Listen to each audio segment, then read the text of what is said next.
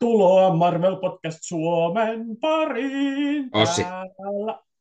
Ei, ei lauleta tällä kertaa. Ai. Ei, me ollaan nyt, ei, me ollaan nyt laulettu pari jaksoa. Nyt, nyt on kuule semmoinen homma, että nyt on tiukkaa menoa, kuule, nyt ei lauleskella. Ai jaa, mä en tajua, että oli niin vakava asia. Tämä on todella vakava asia, koska nyt, nyt me puhutaan miehestä vailla pelkoa. Daredevil, tuo kuvakin kovempi. on Loistavaa päästä vihdoin puhumaan tästä huikeasta Netflix-sarjasta, jotta Ei, Niin. ei, ei, ei se, Mitä? ei, ei, ei, ei, ei. Me puhutaan vielä paremmasta Daredevilistä. no, Kyllä. vihdoinkin sarjakuvajakso, kun sitä on niin pitkään odotettu. Äh, äh, äh. Mä juttelin jo aiemmin vähän Daredevil-sarjakuvasta. Ei puhuta sarjakuvastakaan. Ei. On, onko siitä tehty videopeli? Ei, ei, ei ole tehty videopeliäkään. Ei. Mä, mä oon vähän hämmentynyt kyllä nyt, että... Niin, niin, niin. Niin joo, kun se oli vieraana niissä Ysärin Spider-Man-jaksoissa. Ei. Ei, ei. No herra... Mietipä, ajassa taaksepäin, 20 vuotta sitten tuli Daredevil-elokuva, jota tähditti Oh, itse Ben Affleck. Kyllä, ai niin, ja se, joo. se on jakson aiheena tänään. Eli Ossin rakastamaa Marvelia. Joku pakotti Ossin katsomaan tämän leffan, ja, jotta me saadaan puhua tästä elokuvasta, koska se täytti 20 vuotta, kyllä, 2003 Niin. vuonna tuli Daredevilistä elokuva. Tämä oli sitä aikaa, kun oli tullut pari Blade-leffaa ja yksi vai kaksi X-Meniä ja yksi Spider-Manikin. Ja... Eli ei hirveän paljon Marvel-leffoja tätä, tätä uutta aikaa niin sanotusti, joten Mm. silloin piti saada kunnon supersankaria leffaa. Ja tottahan toki Matt Murdock oli sitten valittu aiheeksi ja siitä tehtiin leffa. Ja nyt me puhutaan vähän Ossin kanssa tästä mahtavasta elokuvasta ja jaamme sitä ilosanomaa teidän kanssanne. Mutta otetaan sitä ennen vähän tuttuun tapaan Marvel-aiheiset uutiset ja huhut, vähän kuulumisia, ollaanko katseltu, luettu tai mitä kivaa Marvelia ollaankaan tehty, pelattu, ehkä, en tiedä. No, se selviää hetken päästä. Onko Ossi valmiina? Todellakin. Tuskin Todellakin. maltan odottaa. No niin, Ossi on oikein intoa täynnä. Hyvä Ossi. Menemme, menemme ensimmäisen uutisen pariin. Ensimmäinen uutinen kertoo sen, että nyt vahvistui, että Loki sekä Doctor Strange kakkosen kirjoittaja Michael Waldron on ihan officially kirjoittamassa Avengers Kang Dynastyn sekä Secret Wars-leffat. Mitä mieltä? Mm. No, mikäs siinä? Olihan siitä ennenkin puhuttu, että se Secret Warsin kirjoittaa, niin miksei myös, myös tuon äh, Kang Dynastin ja äh, Loki ekalla teki loistavaa työtä. Doctor Strangeissa mulla on tiettyjä ongelmia sen kanssa, mutta ei mitään niin merkittävää, että mä tästä huolestuisin mitenkään. Ja ku, niin kuin on ennenkin puhuttu, niin kuulostaa siltä, että sillä, hänellä on niin kuin Marvel Studiosin luottamus, niin, niin mikäs siinä? Mm, mm. Ja ehkä hyvä asia, sitoo paremmin ehkä nämä leffat keskenään ja, ja Mm. tulee se semmoinen hyvä jatkumo siihen ja, ja edelleenkin koko ajan siihen kuitenkin viitataan nimellä Kang Dynasty, eli, eli äh, vielä ei ole ainakaan mitään isompaa muutosta sen suhteen äh, tullut. Itse asiassa juuri tänään taisi alkaa eräs oikeudenkäynti, mikä tähän saattaa jonkun verran äh, vaikuttaa, eli jäädään jännittyneenä odottamaan, mitä sieltä sitten tulemaan pitää. Ö, hypätään nopealla tahdilla seuraavaan ö, uutiseen tai huhuun, ja huhun mukaan Marvel Studios suunnittelee tämmöisiä usean kauden TV-sarjoja. Eli heillä on nyt suunnitelmissa ilmeisesti se, että vähän niin kuin unohdetaan se special presentation juttu, näin huhutaan. Eli ei se, ei se ilmeisesti nyt ota hirveästi tuulta alleen. Tämä kai osittain johtuu Bob Igerin mietteistä ja siitä, että oliko tämä nyt ihan hyvä idea tai näin, mutta nyt niin kuin, äh, aletaan ilmeisesti tähän uuden Marvel Spotlight-pannerin alle tekemään sitten äh, uutta sisältöä, ja äh, huhut kertoisi, että olisi mahdollista äh, tulossa sarjoja äh, Punisherista, ei sinänsä ehkä yllätä, jos mm-hmm. Frankia nähdään tuolla Daredevilissä. Äh, Ghost Rider olisi saamassa ehkä. Alpha Lentu, eli Alpha Flight olisi saamassa. No. The Runaways, ei, okay. eikö meillä ole jo sellainen sarja, mutta joo. Siinä on vähän huhuttu myös Jessica Jonesia. Eikö mm. meillä sellainenkin on? Joo. Ja sitten joistain X-Men-hahmoista. Ja nämä oli siis tätä Marvel Spotlight banneri alla, eli tämmöistä vähän TVMA-reitingiä, eli pikkusen aikuisempaa suuntaa, ei ihan R-rated, mutta hiukan mm. aikuisempaa suuntaa. Ja, ja äh, vuosihan tietty on ollut huhu tästä Ghost Riderista, koska äh, Ghost Rider oli melko suosittu tässä äh, Agents of S.H.I.E.L.D.-sarjassa, ja mm. sille oltiin suunnittelemassa jo omaa, omaa sarjaa, mutta sitten siellä sisäiset ongelmat Marvel Studiosin ja Marvel TVn puolella aiheutti sen, että kaikki meni Marvel Studion alle ja he sitten eivät jatkaneet näiden tiettyjen projektien kanssa ollenkaan.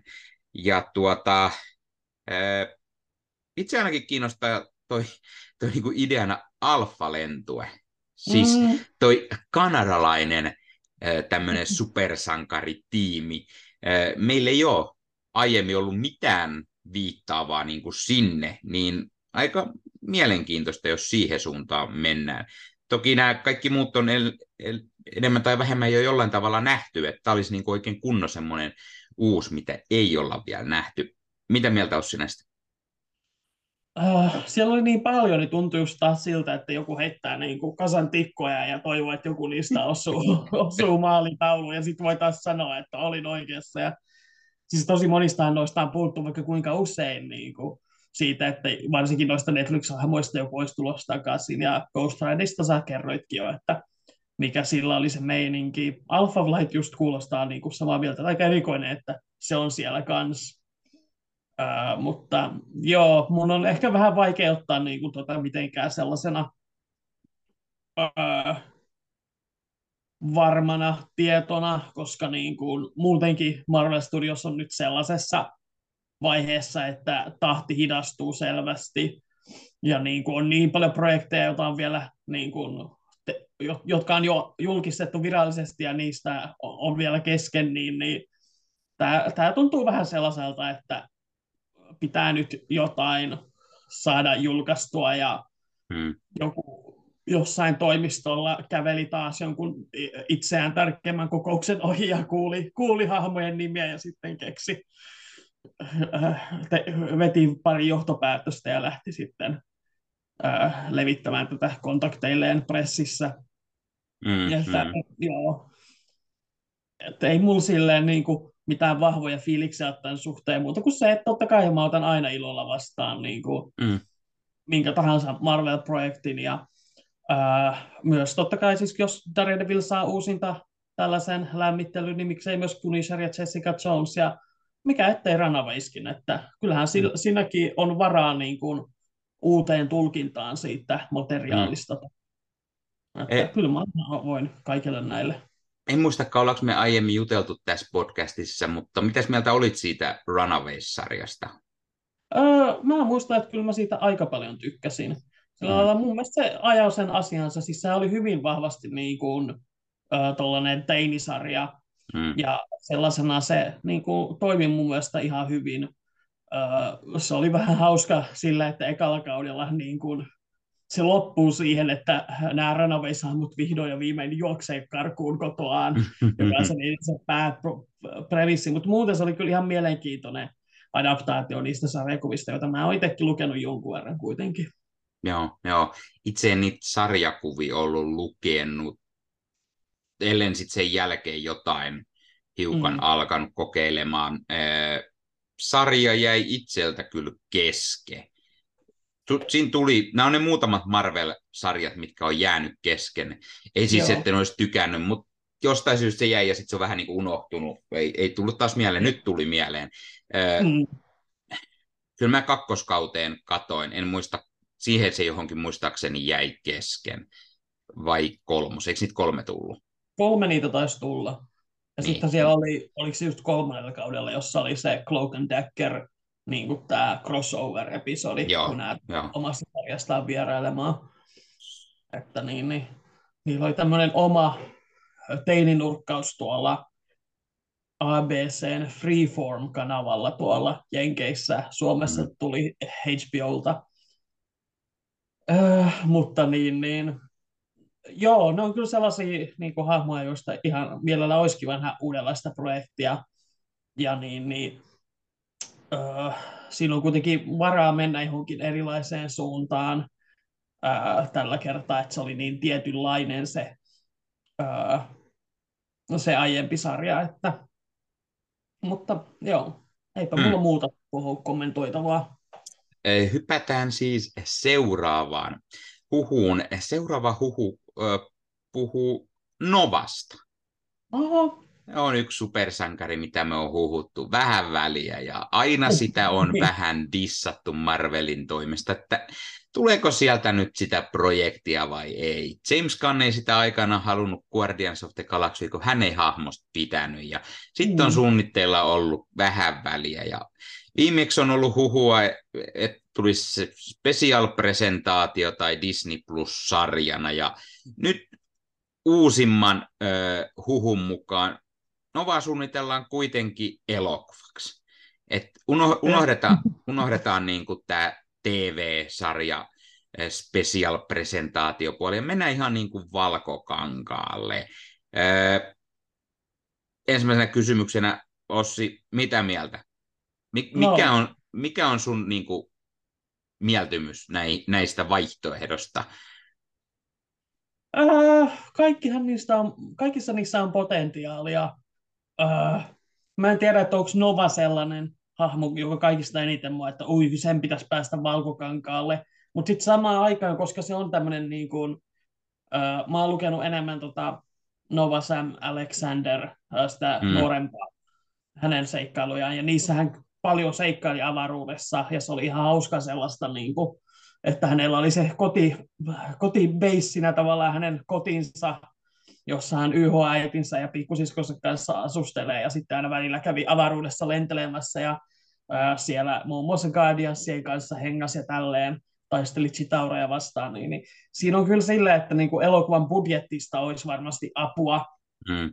mutta samaan aikaan myös se on sellainen niin kuin, äh, siinä on sitä intiimiutta siinä sen perhepuolessa, että se, sitä voisi niin kuin, äh, sitä voisi sopia TVCen tai spesiaaliin. Mm mä oon kyllä avoimilla mielen kaikki, kaikkea näitä vaihtoehtoja kohtaan, äh, mutta niin kuin, en mä tiedä, onko Nova mulle itselle henkilökohtaisesti mikään suuri prioriteetti elämässä.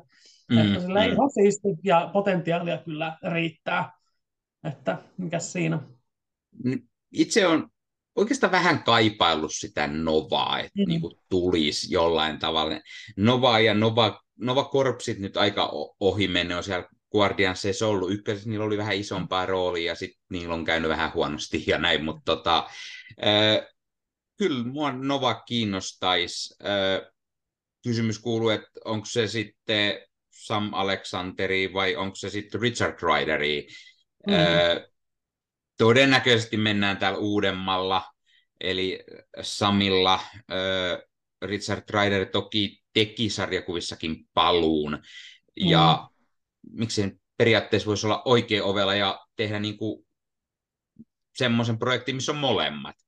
Se kuulostaa erittäinkin toimivalta silleen, esimerkiksi sille, että kun Nova Corpus luultavasti on aika hajalla sen jälkeen, kun Thanos hyökkäsi heidän kotiplaneetalle, niin, niin sitten sieltä voisi niin kuin, tulla tämä äh, Dick Rideri maahan hakemaan tätä Sam Alexanderia avuksi, jos sitten Samin isä Jesse Alexander vaikka kuoli siellä ja sitten semmoinen niin kuin, suhde rakentaa niille, tai sitten ne vois vaikka niin kuin, vähän muuttaa tätä lorea ja tehdä Samista tämän Richardin pojan, joka olisi myös sekin omalla tavallaan toimiva twisti. Et siinä on kyllä semmoista potentiaalia myös sellaiseen niin kuin mentori, nuorempi kaveri äh, avaruuskyttäseikkailuun, että mm. se, siinä voisi olla ihan hauskaa. Mietin tässä, että onko, onko Nova niin kuin tällä hetkellä ehkä isoin nimi, joka ei ole vielä päätynyt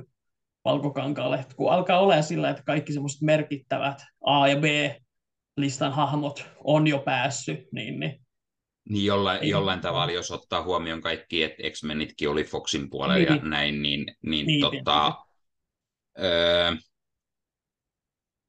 se voi olla äkkiseltään nyt ainakin että yksi semmoinen mm-hmm. öö, isomman luokan. Toki jos nyt oikein lähdetään miettimään niin kuin sellaisia, mitäs me nyt sitten lähdettäisiin miettimään, mm-hmm. niitä hitto miljoonia eri Spider-hahmoja, mitä on tietty, niin, niin, niin se, se. Se, se tietty voisi olla ö, yksi, yksi isoin tietenkin esimerkiksi Miles Morales, jota, jota ei ole vielä live actionin puolella nähty. Ö, ja Spider-Woman Jessica Drew, sehän on aika niin kuin, mm. kyllä että Novakin isompi ollut, mutta niin, niin joo, jos oletetaan niin kuin tällaisista hahmoista, jotka ei ole niin kuin, äh, Foxin X-menejä tai niin kuin Sonin Spider-Man-universumiin, niin ne on vaan varmaan aika korkealla siellä, mm. niin kuin, jos miettii niin kuin suosiota sarjakuvissa ja profiilia. Mutta mm. eipä se niin oleellista ole, että niin, niin, mielenkiintoista taas kuulla yksi huhu, mutta tämäkin on just sellainen, että kaipaa sitä Marvel Studiosin konkreettista faktaa mm. niin kuin ennen kuin mm. alkaa hirveästi edes analysoimaan. Niin, ja siis kun tämä on kuitenkin huhu, ja tällähän ei ole mitään niin kuin tekijätiimiä tai mitään. Mm, tämä, tämä, joka Scooperi, joka tästä huhusta puhuu, niin kertoi myös, että ei ole mitään niin kuin tekijätiimiä edes vielä olemassa ilmeisesti. Niin, no niin. niin, niin, niin tuota, tämä oli vain enemmänkin se, että huhu on kuultu, että nyt se olisi elokuvamuotoon tulossa kuitenkin. Mutta hypätään suoraan seuraavaan huhuun. Muistatko Sossi sellaista, että Spider-Man Noir TV-sarjaa ollaan tekemässä no niin. Prime-videoon? Olin kokonaan unohtanut, mutta näinhän se oli. Kyllä, kyllä. Niin. Tämmöinen, tämmöinen, tämmöinen oli tulossa Sonin ja Prime-videon tekemänä siis, ja äh, nyt tämä sarja on löytänyt uuden showrunneri. Okei. Okay. Ja tämä Oliko uusi... laajemmin joku muu? No itse asiassa joo, täällä on, täällä on kaksi, tää, tässä niin on uusi, joka on joo. tullut. Eli, eli äh, Oren Usiel, joka kerrot, kerrottiin, että on äh, kirjoittamassa tätä sarjaa ja on siis toinen showrunneri, mutta nyt okay. uusi, uusi showrunneri hänen lisäkseen tähän, eli tupla showrunnerit, niin olisi Steve Lightfoot, ei tehnyt Punisheria. Juuri näin. Hän oli. The Punisher-sarjan showrunneri, ja sieltä hänet on nyt sitten otettu ilmeisesti tähän Spider-Man Noir-projektiin mukaan. No siis kuulostaa siltä, että hän ainakin tietää, että miten tehdä sellaista äh, vähän synkempää äh, supersankariuniversumiin sijoittuvaa seikkailua, että siinä mielessä Spider-Man Noirin voi sopia erittäinkin hyvin. Mm. Mä oon edelleen vähän sillä niin kuin tai ei mitään niin linjalla, mutta ja siis tosiaan kuten sanot, mä olin unohtanut aivan kokonaan, että nyt mä muistan, että, joo, että niillä on se projekti ja sitten se Silk-projekti mukaan olemassa mm. jossain, mm. niin, niin mm.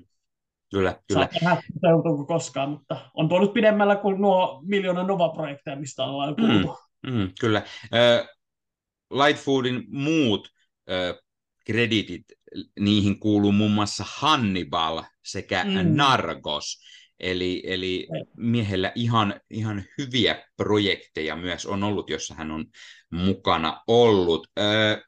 Sitten samaan syssyyn huhu kertoisi, että Drew Goddard, joka aikanaan oli tekemässä Sinister Six-elokuvaa mm. Sonille, mikä sitten äh, kaatui, niin hän olisi äh, mahdollisesti seuraavan Spider-Man-elokuvan ohjaaja, äh, mm. jos John Watts ei jatka.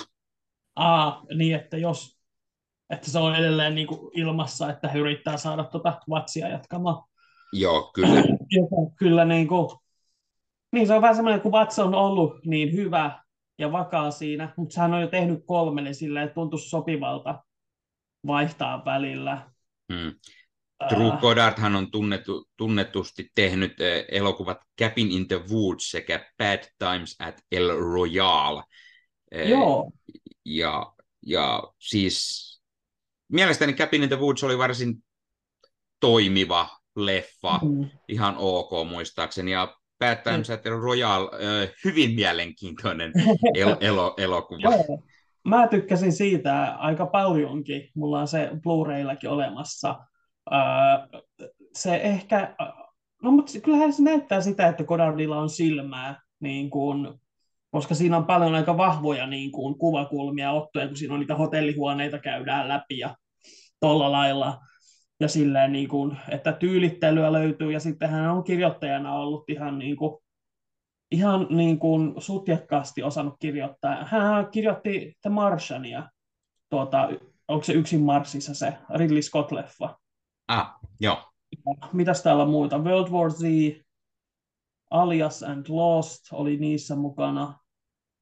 Cloverfield 2017 mm. leffa silleen, että on hän niin kuin, äh, tehnyt paljon, ohjannut vain kaksi, mutta siis kirjoittanutkin useita leffoja mm. ja tosi paljon TVtä, että niin kuin aika siis semmoinen sopiva valinta tuohon projektiin.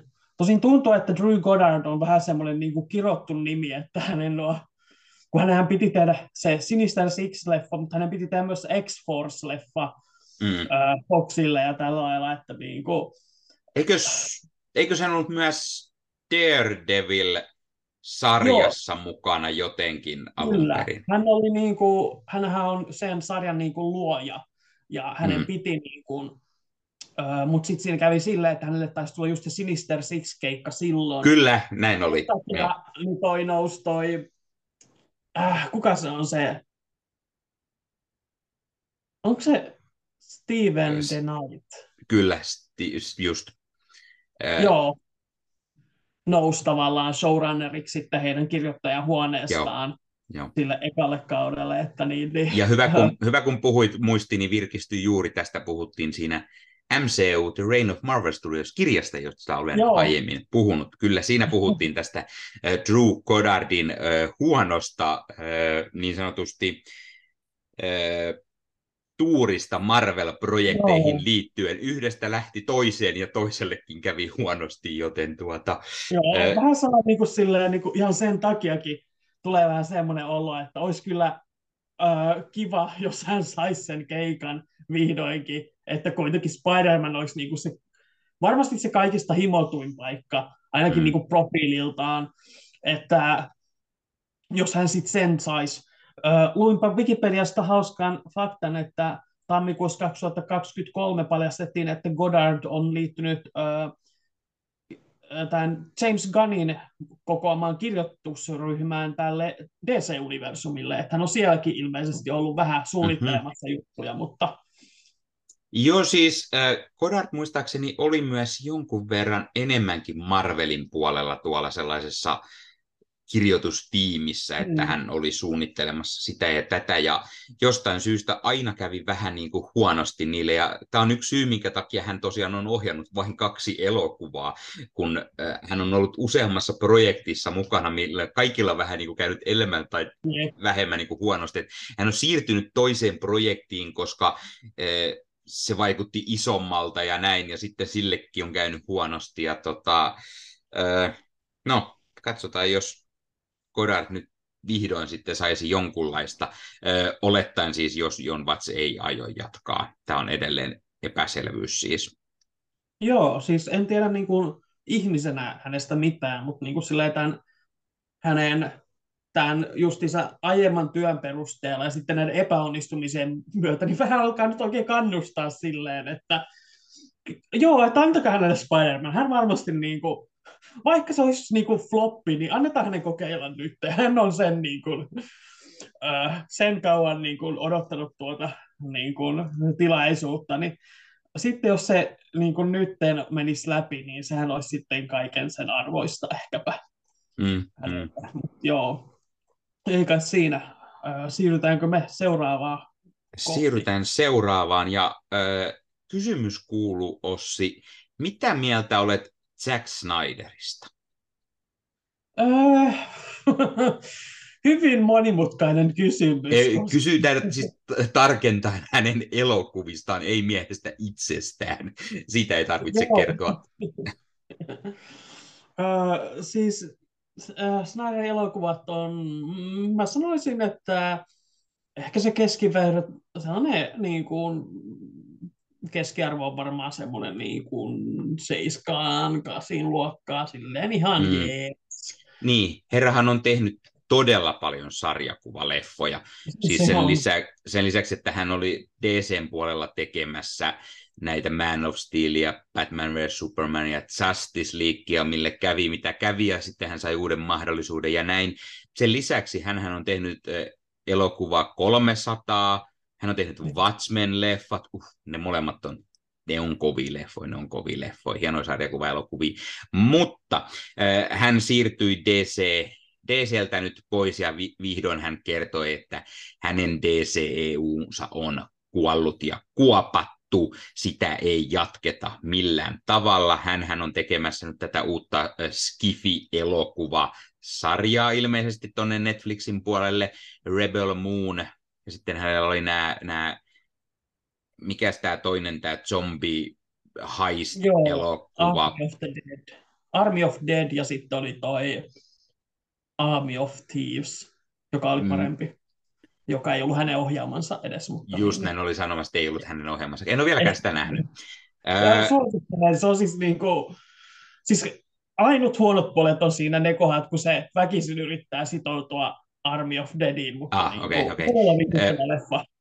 Army of Dead ei ollut niin mielenkiintoinen elokuva, joten karttelin vähän sitä niin sanottua jatkospin-offia. Joo, tai se, mikä se on surullista, on. että siinä vähän, vähän uhkas käydä noin, koska että aika moni varmaan skippasi sen just takia. Että, mm. Mutta äh, joo, oliko meillä jotain uutisia Snyderiin liittyen? tämä, tämä on Marvel Podcast Suomi, joten tämä äh, uutinen liittyy äh, Marveliin. Äh, Zack Snyder oli, äh, häneltä oltiin kysytty, että haluaisiko hän tehdä äh, Marvel-studiolle jotakin. Mm. Ja Zack Snyder oli vastannut, että kyllä, hän voisi tehdä yhden, jos hän saa tehdä yhden elokuvan, niin äh, sen hän voisi tulla toteuttamaan. Äh, tiedätkö, Ossi, mikä oli hänen vastauksensa? Mä näin ton otsikon jossain, mutta mä unohdin sen jo. Se oli Sopi... hyvin vasta- se oli sopivasti liittyen tähän jaksoon aiheeseen, eli Daredevil. Hän niin, halusi niin. tehdä Daredevil and Electra-elokuvan, mikä Joo, sitten niin. äh, olisi adaptaatio jollain tavalla Frank Millerin Electra Lives Again-sarjakuvasta. Mm. Äh, yllätys ei ole kovin suuri, koska hän, hän äh, Milleriä todellakin äh, fanittanut aiemminkin. Hän on jotain kenties tehnyt Millerin äh, töistäkin jotain elokuvaa kenties. Joo. Uh, ei kiitos. On mulla no, no, no. Mua yhtään niinku hotsita. Siis, siis hei, kaikki niinku hyvää Snyderille ja tällä lailla, mutta niinku, hän, hänellä on mun mielestä hyvä paikka nyt Netflixillä tehdä hän saa vapaasti toteuttaa itseään, tehdä niitä omia projektejaan. Ja, siis ja omia tiedän, nimenomaan. Ei ole Niin. kenenkään muun alkuperäinen edes. Niin. sekin, sekin vielä. Ja siis niin kuin, mä tiedän, että MCU kaipaa vaihtelua ja monipuolisuutta tyylillisesti, mutta en, mä, mä en vaan jaksaisi sitä niin kuin, uh, uh, ja Daredevil, uh, hidastuksia.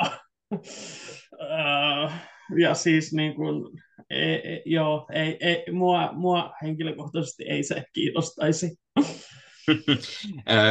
En nyt lähtisi sanomaan, etteikö Marvel haluaisi ottaa niinkin ison nime, nimekkään tekijän Mm. Zack Snyder, mutta heillähän on tulossa tämä TV-sarja Daredevil Born Again, vaikka sekin meni uusiksi, mutta tuskin se nyt hetkeen on antamassa minkäänlaista Daredevil-elokuvaa sitten Snyderin ohjattavaksi, eli, eli ellei tässä nyt ole joku semmoinen, että tehdään ensi yhtäkkiä se 18-osainen TV-sarja ja siitä tarina jatkuukin sitten elokuvan merkeissä ja annetaan ihan eri tekijän vielä tehdä se Niin. ja annetaan se olla Zack Snyderin ja ihan omalla visionäärisellä tyylillä ja sitten voidaan projektin loppupuoliskolla potkia hänet pois ja ottaa siihen vaikka jos viidon takaisin että Marvelille ja tehdä se leffa loppuun. Ja sitten kun tarpeeksi itketään sen perään, niin me saadaan sitten Snyder-katti siitä vielä, joka on 16 tuntia pitkä. Joo, Joo, kuulit sen täältä. mikä, kuulostaa loistavalta idealta. Mikään ei voi mennä pieleen. No, se kuulit sen ensimmäisenä täältä Marvel Podcast Suomesta. 16-tuntinen leffa. Alas Kyllä. Jack Snyder, Daredevil, pääosassa Ben Affleck. Hmm. Todella. Mikään ei voi mennä pieleen. Kaikki ilahtuu. Nimenomaan, nimenomaan. Äh, tähän on hyvä. Odottaa sitä, kun ää, Matt Murdock ja Elektra huomaa, että heidän äidillä on sama nimi. Pam, pam, pam.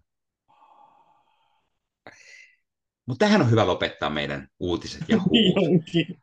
Hyvä, tämä oli, tämä oli hyvä, hyvä viimeinen uutis, uutishuhu. Eh, mites sitten, Ossi, onko jotakin katsottu, luettu, pelattu tai Ää, muuten vaan Marvelia kulutettu? Oletko tehnyt vaikka kokoelman videoita tai mit, mitä Marvelia? Onko mitään Marvelia, Ossi? Öö, joko se julkaistiin se mun toka osa, jossa mä esittelin mun kokoelmaa. Eikö mä se julkaistu? Niin, joo, kyllä sä sen julkaisit, kyllä. Puhuit siellä, siellä oli se. PT ja Z. Joo, joo, en ole vielä tehnyt jatkoa sille, enkä sille mun pelivideolle. Kertokaa kommenteissa, jos te haluatte lisää, että en mä tee, ellei te ala sitä kinuomaan. No mä laitan sitten hyvä yksin viestiin. niin, se on kyllä. Älä, onks, mä en ole taaskaan mitään niin kuin, kerennyt tehdä tässä äh, viimeisten viikkojen aikana, mutta mä luotan siihen, että saat sentään jotain varmaan.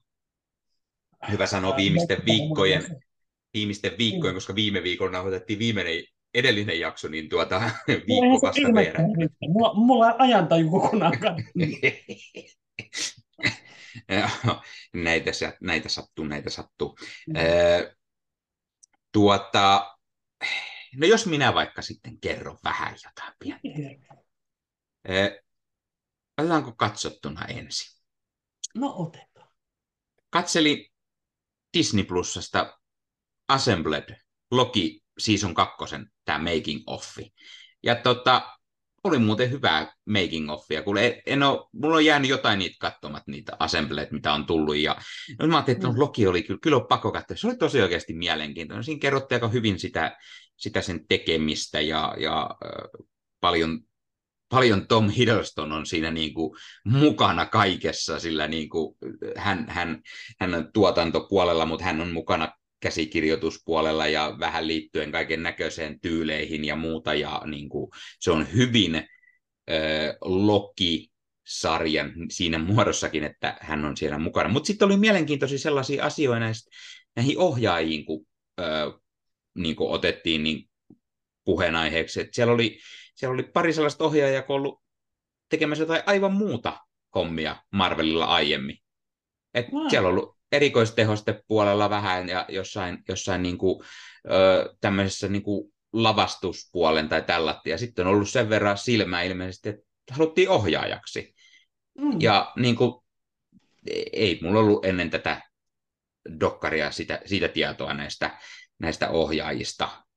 Ne oli ne kaksi muuta, mitä siinä siis tosiaan oli, saivat ohjata yhden jakson. Oli mielenkiintoisia lisiä siihen ja, ja, ja kerrottiin tietenkin kaiken näköisiä sarjaan liittyen, mitä, miten siinä on tehty lavastuksia, vähän puvustuksia, siellä juteltiin näiden tyyppien kanssa ja, ja näyttelijät hieman kertoi siinä jotain. Tämä on, sinänsä kun miettii, niin se kestää se joku 50, 50 jotain minuuttia, niin kyllä siinä paljon kaiken näköistä on, mutta kyllä mä olisin voinut katsoa helposti toisen tai kolmekin sama, samanmoista mm. siitä, että kyllä siitä niin kuin enemmänkin mielellään olisi ottanut, että saisi selkeyttä. Mutta hyvä, että sentään tulee tällaisia. Nämä on näitä Disney Plus-sarjat varsinkin just sellaisia, kun niitä ei ole fyysisenä muuta, paitsi nyt tuonne pari, pari jo tullut, toivon mukaan lisääkin saadaan, ja toivottavasti saadaan myös tänne meille Pohjolaankin, mutta no on hyvä, että Disney Plussaan tulee sitten näitä tämmöisiä making offeja, hiukan kerrotaan, saadaan sitä lisää sisältöä ja nähdään niin kuin miten näitä projekteja tehdään. Tämmöisenä Marvel-fanina, joka tykkää paljon Marvelista, niin niitä on kiva katella aina aika ajoin. Ainut, ainut mikä... Niitä. Mm, ainut mikä itse vähän harmittaa aina se, että se making of tulee usein äh, niin kuin se tulee vähän liian myöhään. Tiedätkö, sä että siinä mm. vaiheessa, kun se isoin hype on pois jo vähän siitä sarjasta, niin sitten tulee nämä making offit. Niin, pitäisi ja... saada nopeammin sen jälkeen, kun se, se sarja tulee päätökseen tai se kausi, niin yep. saisi sitten heti siihen sitä, kun se, se nälkä on niin kuin kovin. Ja nyttenkin jostain syystä, niin tämä tuli meille myöhemmin, mitä se tuli esimerkiksi Jenkeissä. Mä Joo. näin, näin tuolta Jenkkilän Disney Plusasta, että tällainen oli, ja mä olin sellainen, että hetkone, ei meillä vaan näy. Ja kesti, kesti niin kuin, mitä siinä meni, me, melkein pari viikkoa ainakin ennen kuin se meille tuli, että tota, pikkusen myöhässä tähän suuntaan, mutta hyvä, että tuli, niin pääsi senkin katsomaan. Joo, kyllä vaan. No, sitten tota, kattelin pari Marvel-sarjaa, sellainen pikkusen aloin kattele. En kerinyt katsoa kokonaan vielä näitä. Toinen, toinen liittyy sopivasti tähän jaksoon, ja se, se on Daredevil-sarja. Tämä Netflixin nykyään löytyy Disney Plusasta siis, mutta tätä sarjaa, sen kakkoskautta, mä kattelin ekan kauden, olikohan se vuoden 22 kesällä, ja, ja nyt sitten mm. päätin jatkaa tätä, tätä projektia katsomalla kakkoskautta, ja, ja tota, se on todella hyvää menoa taas, mutta sitten mulla jäi se vähän niin kuin kesken siinä kohtaa, kun mukaan tulee sitten Elektra, ja mennään sitten niinku siihen, siihen mm. hommaan. Siihen se jäi niinku kesken. Täytyy ehdottomasti jatkaa sitä taas, mutta näin ne alunne, kun Frank Castle tulee mukaan, ja se, se on kyllä timanttista menoa. Se, mm. Castle sopii siihen tosi hyvin, ja se, se niinku miten, miten John Berthal ja, ja Charlie Cox, ne vuorovaikutus, ne kohtaukset kun on keskenään, pelkästään dialogi, ne juttelee ne hahmot siellä keskenään siellä niin kuin katollakin ja näin, niin se on todella hyvin kirjoitettu ja, ja tota, molemmat on niin kuin todella mahtavia rooleissaan. Todellakin. Ja tota, sitten tuli mieleen semmoinen, että hei, nyt on joulu. Tuossa ihan nurkan takana joulukuuta mennään ja tota, jotain jouluista voisi vähän vilkuilla niin tuli yhtäkkiä mieleen, että hei, Hawkeye-sarja, sehän on joulunen sarja. Totta. Niin ajattelin, että hei, pistetään, pistetään vähän kuule Hawkeita pyörimään. siinä on hyväkin syy sen lisäksi myös se, että siinähän tulee muun muassa Echo mukaan. Maija Lopes, mm-hmm. joka saa oman sarjansa ihan näillä näppäimillä, eli 10. tammikuuta, niin tuota, ajattelin, että hei, siinä saa vähän Eko tätä, miten nähtiin jo aikaisemmin. Saadaan ennen kaikkea Clint Bartonia ja sitten saadaan myös Kate Bishoppia mukaan, niin tuota, saadaan tei, ja kaikki se jouluaiheisena. Niin ajattelin, että hei, pistetään pyörimään ja katselin siitä, siitä tota, ensimmäiset pari jaksoa ja tota, ehdottomasti täytyy, täytyy tässä jatkaa katsomaan, koska onhan se nyt se on semmoinen ilahduttava ö, ö, hyvän mielen tämmöinen joulusarja. Mm. Se on kyllä aivan totta. Pitää, nyt tekee itsekin mieli ehkä vähän tutustua se uudestaan. Hmm. Pitää katsoa, mitä aika riittää. Todennäköisesti ei riitä. sepä, sepä. Hyvä, hyvä semmoinen äh, jouluinen sarja se kyllä, ehdottomasti. Hmm. Ja täytyy siis mainita vielä, että mehän ollaan puhuttu aikaisemmin tästä sarjasta niin, joskus ei, silloin, kun se tuli. Me varmaan meidän, olikohan meidän podcasti alkupäässä jopa, kun oli Hawkeye käsittelyssä. Joo, olla, koska niin, niin eihän me ole tätä niin kauan tehty. Eikö tämä ole meidän toka vuosi, joka mm. tässä pikkuhiljaa lähenee loppuaan. Mm. Joten niin, niin. Kyllä, kyllä. kyllä, kyllä, kyllä, kyllä. Ei, ei enää muista, miten se on aika kulunut. Näinhän se on näin. että niin kuin, eikö se tullut viime vuonna, mutta ei, että sehän on jo niin kuin, kohta kaksi vuotta vanha se sarja, että mm-hmm. kyllä se Joo, ei, viime, viime vuoden joulu, jouluaiheinen Marvel oli Guardians of the Galaxyn Holiday Special, ja ehkä sitä sitten katellaan tuossa Hawkeye-sarjan jälkeen vähän joulusta teemaa. Katsotaan, katsotaan, mitä jouluteemaa sitä keksitään. Ehkä jotain muutakin, mitä ei ole aiemmin nähty. Mm. Öö, no sitten vähän tiettyä on tullut luettua. No niin. Ja tota, mä luin taas Amazing Spider-Mania, tätä uusinta, äh, uusinta runia, ja nyt, nyt tosiaan nyt päästiin tähän isoon uuteen tämmöisen No se on Spider-Man-eventti, mutta sit siihen liittyy muit, muitakin Marvel-hahmoja, eli alkoi Gang Wars, eli jengisodat, ei Kang Wars, mm-hmm. ei kangi, ei ole kangisodat, vaan jengisodat. Ja äh, tarina on siis sellainen, että New Yorkin jengit siellä taistelee omista alueistaan, kun heillä ei ole Kingpin siellä enää pitämässä hommaa hallussaan, ja sitten sit tulee ihan kunnon niin kuin jengisota siellä. Jeng, porukka alkaa niin kuin riahumaan New Yorkissa oikein urakalla, tappaa vähän sivusta katsojia, pistää rakennuksia palasiksi, koska haluaa omaa aluettaan laajentaa, ja Spider-Man sitten koko oman tämmöisen pikkusen tiimin, että yrittävät estää koko New Yorkin tuhoutumisen. Hän ottaa sinne vähän siihulkkia ja ottaa vähän Elektraa, joka on tämä uusi Daredevil siellä mukaan hommaa, ja, ja on vähän äh, Miles Moralesia ja, ja, ja Spider-Woman siellä myös mukana. Ja, tämä on tosiaan tämmöinen mielenkiintoinen. Tämä jatkaa hyvin tätä, mitä Jeff Wells aloitti tässä aiemmin heti tässä omassa ranissaan liittyen näihin jengeihin, ja nyt se tosiaan mm-hmm. kulminoituu tällaisessa isossa eh, niin kuin eventissä, mikä eh, on muussakin kuin Spider-Manin omassa lehdessä, tai siis tässä Peter Parkerin omassa lehdessä, ja se, se rinnastuu sekä, sekä sitten äh, Miles Moralesin lehteen, sitten tulee ihan näitä omia niin kuin spin-off-tarinoita, eli Luke Gatesiin, äh, joka on New Yorkin pormestari nykyään. Hän liittyy vahvasti tarinaan mukaan ja, ja Spider-Woman oli mukana menossa myös ja, ja ö, oliko sitten jotain muutakin, mutta ainakin nämä, nämä sai niinku tämmöiset omat numeronsa, mitkä keskittyy tähän tämmöisen niinku, ö, oman pienen, ei voi sanoa one-shotin, ne taisi olla muutama numero, eli tämmöinen minisarja versio enemmänkin, ja nämä kaikki kulminoituu sitten tähän yhteen tarinaan, mutta ilmeisesti vähän niin kuin se päätarina on siinä Amazing Spider-Man-lehden puolella sitten. Mm. Kuulostaa mielenkiintoiselta. Ja vaikutti ihan mielenkiintoiselta myös Joo. sellatti. Se oli ihan hauska kuitenkin, ainakin mä tykkäsin siinä Amazing Spider-Man Runin alussa, kun oli just niitä jengejä ja mielenkiintoista oli seurata. Tombstone mm. oli isossa roolissa ja mm, hänellä oli mm.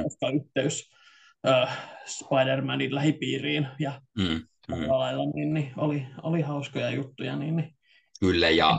Itsekin tulee joskus vielä luettua nuo.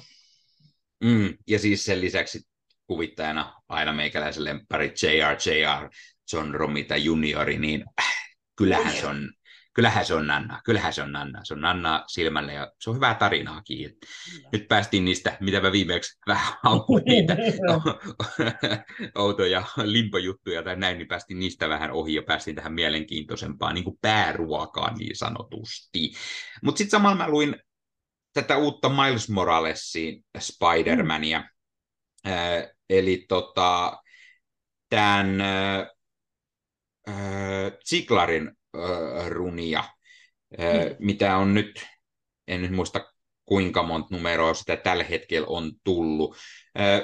Tämä on tosi mielenkiintoinen myös, myös tämä.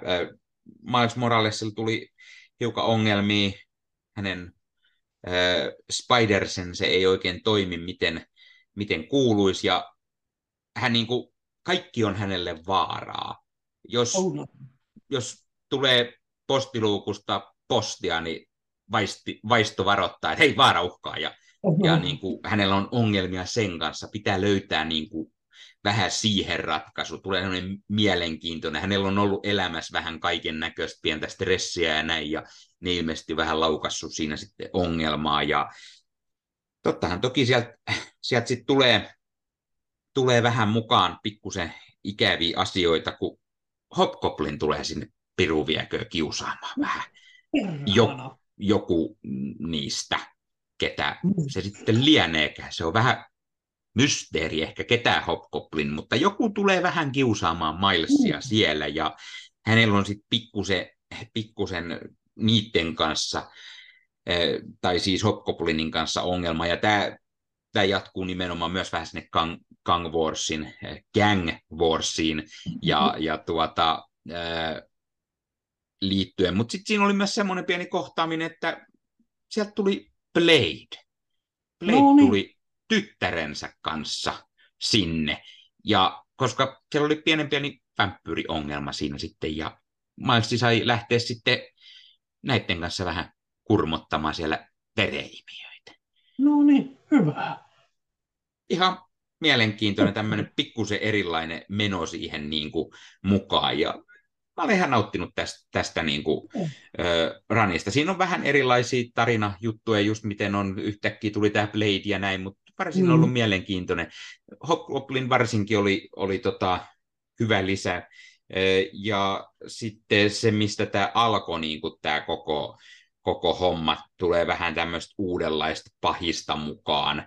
Ja äh, niin kuin, se oli tosi mielenkiintoinen. Ja sitten tämä myös se pari numero oli Carnage Reigns tarina kokonaisuuteen. Joo, sitä mä ehdin lukea varmaan eka osa ainakin. Että... Joo, ja Joo. se niin kuin, mä aina välillä vähän sitä vastaan, miten ikävä se on, kun sä luet tuommoista yhtä lehteä ja sitten tarina hyppisi. Se on pakko koittaa lukea ne muutkin, koska tämä oli vielä niin, että tämä hyppisi äh, tässä Carnage Ranges, olikohan se niin kuin Venom-lehdessä vai Carnage oma lehti, ja sitten oli Miles Moralesin lehti, jonka lisäksi oli vielä Red Goblin, äh, ja hänen lehdessä, niin sitten se pakko, pakko lukea ne kaikki muutkin, jotta pysyy kärryillä, koska sitten se taas niin kuin, jatkus taas sit Milesin lehdessä, ja kun nämä niin kuin, yeah. pakko saada luettu se tarina, että pysyy edes jollain tavalla kärryillä, ja miten se sitten vaikuttaa taas tähän niin kuin, kokonaisuuteen, ja miten Miles menee, ja nyt sitten nyt sitten sopivasti taas tarina siirtyy sinne äh, jengisodien puolelle, niin taas pitää vähän tarinoissa.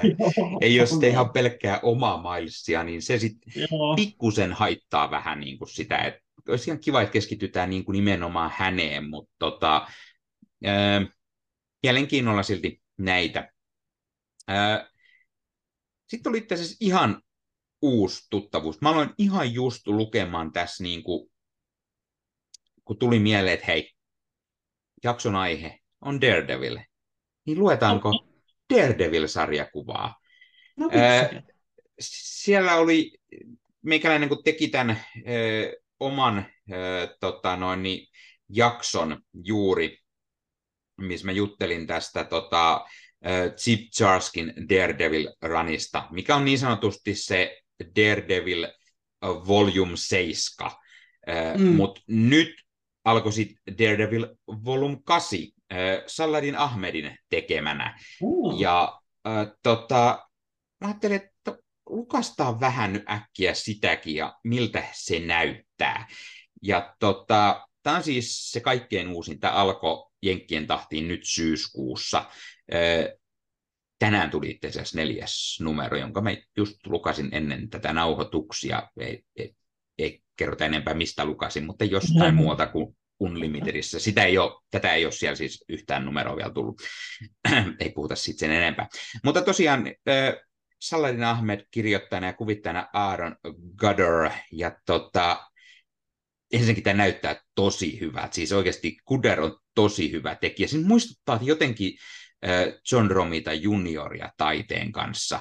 Ja mikä itse asiassa aika hauska, koska J.R. on tota, kansitaiteilijana sopivasti joka numerossa tässä, tässä ranissa, mitä on tullut. Ja tota, siellä on vähän semmoista saman tyylistä fiilistä, mitä, mitä selkeästi niin kuin on. Ei sitä ihan täysin saman, mutta semmoista pientä saman tyylisyyttä mukana on. Ja tota, tämä on hyvin mielenkiintoinen tarina, koska Matt Murdock on pappi. Joo, mä ei, näin tuosta jotain kuvia ja kuulosti kyllä niin kuin hyvin Joo. erikoiselta idealta ja mielenkiintoiselta. Matt on, Matt on pappi ja hän ei ihan alkutuimaan muista mitään aiemmasta elämästään. Aha. Ja tota, hän, hän toimii sitten tällaisessa newyorkilaisessa ö, lastenkodissa, ö, pitää lapsista siellä huolta, jotka, jotka siellä on, ja, ja mm. ö, usko Jumalaan on vahvana ja näin. Kunnes sitten jotain tapahtuu ja alkaa pikkusen semmoinen sarvipäinen alter ego sieltä heräilemään ja tulee uusia jengejä New Yorkiin, aiheuttaa vähän ongelmaa ja pitää ehkä käydä kaivamassa naftaliinista semmoinen punainen sarvipuku sitten ja lähteä hoitamaan hommia sitten Daredevilinä, mutta siinä niin kuin samalla kuitenkin usko on hyvin vahvana mätissä, mm. ja tämä on tota mielenkiintoinen tarina. Mä tiedän, tässä ei ehkä enempää viitti kertoa, mihin tähän niin kuin liittyy, mutta siis tämä on tosi vahvasti sitä, kun Daredevilin sarjakuvissa on aina se usko ja näin mm. vahvana ollut. Ja nimenomaan oli, oli tässä aikaisemmassakin tässä Chip Darskin jutussa siellä oli se usko ja miten Matt aina kamppailee vähän sen uskonsa kanssa, niin nyt hän on siis pappi. Niin nyt hänellä niinku usko vielä vahvempana kuin aiemmin. Niin tämä oli niinku hauska semmoinen uusi lisä tähän, tähän tota, äh, hahmoon ja, ja mä olin sellainen, että joo, tämä vaikuttaa ihan mielenkiintoiselta neljä numeroa siis tosiaan lukenut nyt, mitä, kaikki mitä on tullut, ja siellä on tuttui Daredevil-hahmoja tullut mukaan, ja sitten vähän uutta menoa ja meininkiä, joten ehdottomasti suosittelen, jos, jos haluaa vähän erilaista Daredevilia lukasta. Kuulostaa oikein, oikein lupaavalta. Kyllä. No, ei siinä ihan vielä kaikki. Sitten Eikä oli... siinä vielä kaikki. Ei. Jos tilaat nyt, saat kaupan päälle Ipon. alle tuhannella eurolla. Kyllä, hyvä diili. Voi laittaa Kyllä. suoraan, mä voin kertoa, mihin voi lähettää rahat. Ö, aloin lukemaan tänään kahta uutta, ö, kahta uutta sarjakuvaa, sellaista niin kuin Ossin ykköset voisi ottaa tähän mukaan. Kyllä, Olkoon tässä... Joo, otetaan tähän vaikka Niken ykköset sitten, kun Ossi ei ole ykkösiä hetkeä on lukenut niin, tai kertonut, niin tuota... ää, oli. Ote, otetaan, otetaan tähän tämä tämmöinen Niken ykköset, ja tota, mikäläinen alkoi lukemaan uutta Thunderboltsia, eli tämä on nyt sitten Thunderbolts Vol Vitonen, ja tässä on... Mites? Tuntuu, niin. että niitä on niin paljon, mutta okei. Kai ne oli on. vähän pidempi äh, menoja ennen kuin ne niin kuin otti joo, seuraavaksi volyymiksen sit aina, joten tota, äh, se alkuperäinenkin, mitä ilmeisesti joku sata numero tai jotain, niin lasketaan joo, kai yhdeksän. Oikein, sä oot kyllä nyt, kun mä mietin uudelleen, niin Eli nelonen oli se Hawkein. Joo, oli... mitä tuli viisi tai jotain. Joo, joku sinne päin. Se oli ihan joo. kiva. Mä tykkäsin siitä, mutta se oli sääli, että se oli niin lyhyt. Mutta joo, Mut... kerro, mikä se on nyt meno? Nyt on meno semmoinen, että... Kokoonpano tulevaa elokuvaa. Ee, mahdollisesti, mahdollisesti. Tässä on tota, mies nimeltä Bucky Barnes. Mitäs Kyllä. nyt? Bucky kokoaa Thunderbolts-ryhmän. Okei. Okay. Ja äh, Bucky, hän sai tuommoisen kaiken näköisiä niin tietoja, mi, mi, niin kuin miten pahiksi toimia näin, koska hän kuului eräänlaisen sisäpiiriin. Ja mm-hmm. äh, nyt hän sitten aikoo hyödyntää näitä, äh, näitä tietojaan, ja hänellä on missio. Ja hän tarvii siihen tiimin. Ensimmäinen missio on se, että Red Skull täytyy tappaa. No niin. Joo. Ei saa, ei perhana tuommoiset punanaamaiset natsit saa enää elää. Ja Paki on sitä mieltä, että nyt lähdetään tappamaan Red Skull. No. Joo, tämä on aika lailla se... Paha tuohon on kyllä väittää vastaankaan, kun tuolla asian muotoille. Hmm, hmm. Joo. Ja se on Pakin suunnitelma. Paki tarvii siihen tiimi. Hän menee värväämään mukaan Kantessa Valentina Allegra de Fontainin, jotta hän pääsee, saa sieltä apuja. Valentinahan tietää vähän kaiken näköistä, niin se on ihan hyvä, ja hän on kuulunut Hydraan aikaisemmin, niin onhan se hyvä ottaa sinne mukaan Retskallia kurmottamaan. Mukaan lähtee Saron Karteri, Oh. Saron Kartel lähtee mukaan, mutta Stevelle ei puhuta mitään, ei, ei parane kertoa, koska poikaystävä ei sit ihan tykkää se, että tämmöisistä tappamishommista, että tota, nyt oikeasti lähdetään tappohommiin. Tämä Thunderbolts ei lähde mitään nätisti pyytämään. Ja sitten mukana on Red Guardian. Oh, no niin, totta kai. Kyllä, tarvittiin jonkunlainen supersotilas sinne ja otetaan tämä Venäjän lahja maailmalle. Aleksei tulee sinne. Hmm. Niin tämä aloitus, yksi numero tullut tosiaan ja lähdettiin Red Skullin perään ja ihan mielenkiintoinen, hyvin paljon niin kuin, muistuttaa vähän tuota niin kuin, äh, Thunderbolts-leffa, mikä sieltä on pikkuhiljaa tulossa. Saa nähdä, tuleeko tiimiin jotakin muita tuttuja hahmoja.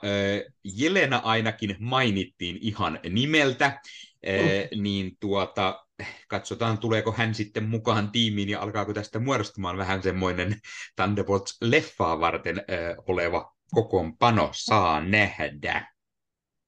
Joo, toi on aina toi mielenkiintoinen, miten niin kuin esimerkiksi siis yksi suuri esimerkki on tietenkin Guardians of the Galaxy, jotka yhtäkkiä sai ne yhtäkkiä heidän persoonansa muuttui aivan samanlaiseksi kuin elokuvissa, sarjakuvissa silloin 2015 tienoilla, että miten, miten vahvasti niin kuin tuollaiset sarjakuvat hakee sitä elokuvista inspiraatiota. Mm. Mutta mä sinänsä ymmärrän, että jos joku ihminen oikeasti elokuva, elokuvareissun jälkeen kävelee sarjakuvakauppaan, niin sen on helppo ottaa tutun näköiset ää, mm. hahmot mm. sieltä ää, esiin. Mutta sitten samaan aikaan, kun tiedetään, että sarjakuvat ei myy hirveän hyvin, eikä ne leffat ole sitä myyntiä hirveästi nous, nostanut, niin mm. niin sinänsä toivoisi, että sarjakuvat keskittyisi niin kuin luomaan uutta ja niin kuin toi yksi heidän ö, entinen päätoimittajansa sanoi aika hyvin, että niin kuin he haluavat kirjoittaa niitä tarinoita, jotka kymmenen vuoden päästä adaptoidaan elokuviksi. Mutta, niin, niin, mutta siis lähtökohtaisesti on niin kuulostaa ihan mielenkiintoiselta tarinalta, että ei siinä. Mm. Mutta lähinnä tota yleisempää Marvelin sarjakuvien kuviota mietin tuossa, kun tuli mm. mieleen, mutta kuulostaa ihan kivalta, ihan lupaavalta. Niin, ja siis kun mukana on meikäläisen yksi suosikki, äh, Winter Soldier. Itse asiassa tein bonusjaksonkin Falcon ja Winter Soldier-sarjasta, oh, äh, no. niin jos kiinnostaa, niin löytyy Marvel Podcast Suomen YouTube-kanavalta sekä sitten audio-muodossa, jos haluatte audio-muodossa mm. kuunnella siinä. Meikäläinen kertoo, kun kattelin juuri uudestaan ton sarjan, että mitä mieltä siitä olin. Öö, sitten ihan viimeisenä, mitä luin vielä tässä, sanotaan puoli tuntia ehkä ennen kuin aloitettiin tätä nauhoittamaan, niin oli semmoinen uusi sarjakuva nimeltä The Sentry. Oho, okay. Kyllä. Ö, uusi sarjakuva kertoo erästä semmoista supersankarista, vähän vahva käsite ehkä supersankari, kuin Sentry, mutta Robert Reynolds on kuollut. Uh-huh, okei. Okay. Joo, hän ei siis näin ollen voi olla sentry, mutta jostain syystä useampi ihminen on saanut hänen voimansa. Ja okay. niitä alkaa ilmestyä sitten oudosti. Ja ne vähän aiheuttaa ongelmia, koska nämä ihmiset, ne saa ne yhtäkkiä ja ne on aika megalomaaniset ne voimat, niin siinä sitten voi vahinkoja sattua. Ja ö, juuri uuden etsivätoimiston perustanut Jessica Jones ö, on mukana tässä sitten, kun vahingossa hän siellä lähistöllä huomaa, että jotain tapahtuu ja, ja hän menee tutkimaan asiaa ja paikalle tulee Misty Knight, jolla on tällainen oma, äh, miten sitä nyt voisi sanoa, erä, eräänlainen äh, pakoja, porukka, poliisiorganisaatio. No, tämmöinen kuitenkin, hän on rikos, rikospaikalla tutkimassa tätä asiaa sitten, ja, ja sitten vähän yhdessä vääntää siitä, kenen homma tämä on, ja kuka sitä alkaa tutkimaan, niin yhdessä sitten lopulta alkaa vähän tutkimaan, että mitä on nämä oudot tyypit, ja minkä ihmeen takia heillä kaikilla tuntuu olevan sentryn voimat. Mutta sitten sieltä tulee mukaan vähän tämmöinen, miten mä nyt sanoisin, muistuttaa vähän Heroes, TV-sarjaa, koska yksi, jolla on nämä sentryvoimat, haluaa niiltä muilta myös ne voimat itselleen. Ja ne voimat saa tietty, jos nämä tyypit lahtaa ilmeisesti, niin oh, tuota, se aiheuttaa tämmöisen mielenkiintoisen oudon twistin. yksi numero tullut. Vaikuttaa ihan mielenkiintoiselta. Tämmöinen outo mysteeri siitä, miksi näillä tyypeillä on sentryvoimat. Ja kaikki on nähnyt myös pieniä välähdyksiä Robert Reynoldsista sentrynä, ja niin kuin, onko näillä jollain tavalla myös Reynoldsin muistoja sitten itsellään, ja, ja niin, vaikuttaa hmm. ihan, ihan mielenkiintoiselta. Jännä, että Sentry sai oman lehtensä ihan kuin jossain oltaisiin just huhuttu, että Sentry saattaa olla tulossa johonkin mm. leffaan mukaan, ja nyt hänelle tuli, tulee sopivasti oma lehti, vaikka Robert Reynolds ei ehkä olisikaan tässä se pääkohde, kun hän joku aika sitten kuoli, mutta, mutta saas nähdä, mihin suuntaan tämä meneekään sitten tämä lehti kuulostaa kyllä hauskan tuollaiselta päättömältä seikkailulta. Ja Sentri on sellainen, että tuntuu, että aina kun on uusi Sentri-tarina, niin se on ihan eri se sen, niin kuin, ihan erityyppinen ja se lore aina muuttuu. Ja se on vähän tarkoituksella tehty sellaiseksi hahmoksi, joka on alati muut, muutoksen ympärillä ja koskaan ei tiedä, että mitä sillä seuraavaksi tapahtuu. Että mm, se on mm. ehkä mikä siitä mielenkiintoisen. Kyllä, kyllä. Mutta olisiko meidän nyt sitä aika ottaa käsittelyyn tämä meidän jakson pääaihe, eli tämä kuuluisa Daredevil-elokuva vuodelta 2003, ihan vaan koska leffa täyttää nyt sen 20 vuotta tänä vuonna. 20 vuotta ei ole mennyt, kun tämä mestariteos tuli ensi iltaan, ja nyt me katseltiin sitä uudestaan ja vähän kerrotaan mietteitä siitä. No tuota, mistä sä lähdetään liikkeelle? Äh, mä näin tämän ekan kerran joskus, ehkä kymmenisen vuotta sitten mä koneelta kattelin sen. Se, silloin mä taisin katsoa sen ohjaajan version. Mä en enää muista, mitä mä siitä ajattelin silloin. Mutta niin, niin ei ole koskaan ollut suurta houkutusta katsoa uudelleen. Ja nyt kun sun kanssa juteltiin, että haluttaisiin tehdä tästä jaksoa, ja sitten mä olin ollut, no katsotaan, Voisi se olla ihan kiva katsoa uudestaan. Sitten jonain päivänä mulle tuli semmoinen, että okei, nyt mulla on semmoinen fiilis, että katsotaan, millainen se nyt oli. Oliko se nyt niin kamala? Ja no ei se kyllä hyväkään ollut. että, ei tämä mikään Morbius ole, mutta niin kuin, Joo. Äh, spoilerivaroitus saman tien, vaikka ei tässä nyt hirveästi mitään spoilattavaa sinänsä ole. Kyseessä on Mark Steven Johnsonin ohjaama ja kirjoittama elokuva. Ja tota noin, siis heti tämä leffa alkaa, niin se vaatii oman sellaisen niin kuin asennoitumisensa multa, koska se on jotenkin niin semmoinen oman ajansa tuote tyylillisesti. Mm. Ja sitten kun siinä alkaa, just siinä on vähän semmoinen niin kuin, äh, paljon niin kuin sadetta ja tummia katuja ja siis ne alkutekstit, niin, niin mua vähän huvitti se, että kun siinä aina niin kuin on äh, braillella eli pistekirjoituksella nämä nimet ja sitten ne muuttuu aakkosiksi, mm-hmm. niin että tosi hieno juttu. Yksikään sokea ihminen ei voi oikeasti niin kuin, no, niin no, no. iloita tuosta, koska... Ei se, ei se ehkä ollut se pointti. ei, ei, ei, ei varmasti ollutkaan, mutta Vai oliko? se jotenkin silleen niin kuin, hupaisalta.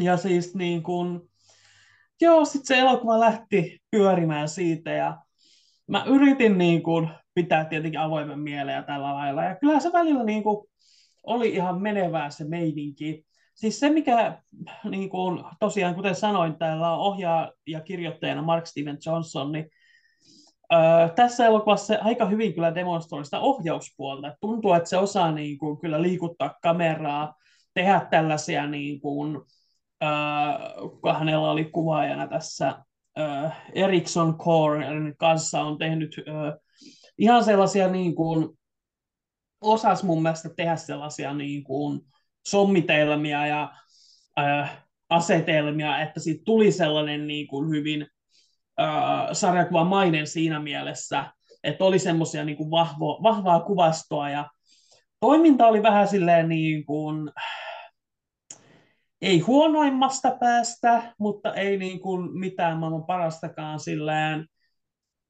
että kyllä siinä suunnilleen sai selvää, että mitä siinä tapahtuu.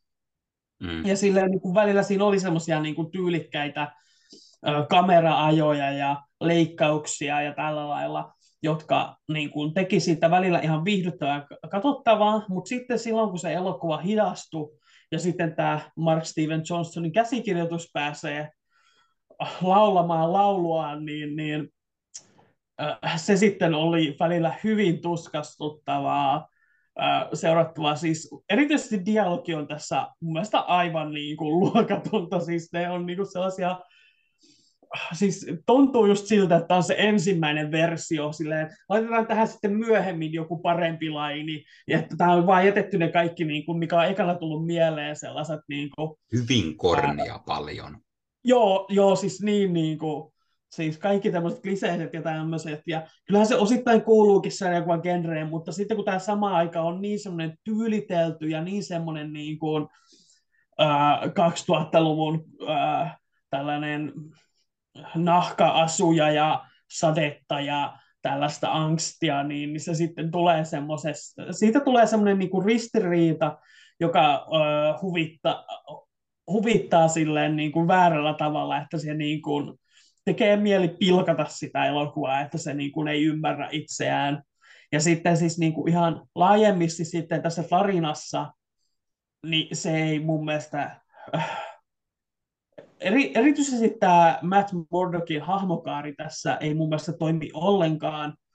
Se oli jotenkin tosi oudosti siinä, kun se aluksi niin kuin tyyliin heittää tyypin äh, metron alle, ja se on just mm. tällainen niin kuin, äh, listii porukkaa, ja idea on se, että niin kuin hänen lopussa ei enää halua listiä porukkaa, mutta se kaari ei mun mielestä oikeastaan toimi siinä, koska äh, no joo, siinä on se kohtaus, jossa se menee jonkun talon sisään ja hakkaa sitä tyyppiä, sitten se lapsi näkee sen ja sitten se on silleen, että olenko minä hirviö, ja sitten äh, siis, se oli jotenkin tosi oudosti sillä lailla, että okei, nyt sillä se on ihan hyvin, okei, nyt sillä se joutuu miettimään näitä asioita, mutta sitten siinä tulee tyylin kohtaus, jossa niinku, se taas kuuntelee kaupungille, mitä kaikkea siellä tapahtuu. Ja, ja mä ymmärrän, että hän on niin kuin, äh, sisäisesti niin kuin vähän hajalla eikä tiedä, mitä hänen pitäisi tehdä.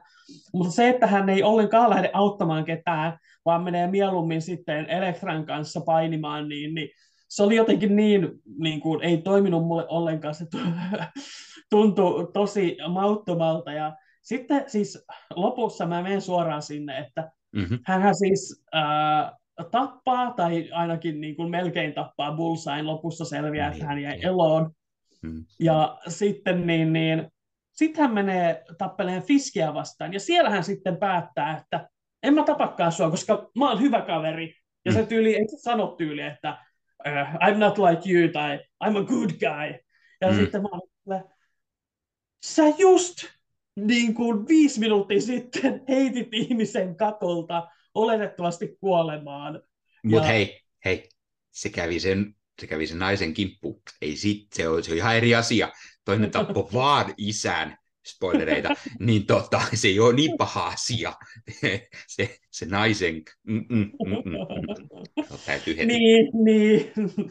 Joo, siis niin kuin, joo, nämä on niin näitä isoimpia ongelmia, mitä mulla on tässä. Ja siis se niin kuin ei kerta kaikkiaan niin kuin, aina kun siihen tuntuu pääsevän sisään, se jotenkin vetää sen maton alta ja ei oikein ole, siis tuntuu, että se on niin kuin jäänyt hiomatta noi tollaiset asiat ja että siinä on just tommosia isoja kummallisuuksia ja että se yrittää kertoa tuollaisen hahmon kaaren, mutta se niin kuin menee just tolleen, miten sattuu, mm, ettei mm. se tule semmoista kunnon äh, jouhevaa äh, tarinaa tämän hahmon kannalta. Mm.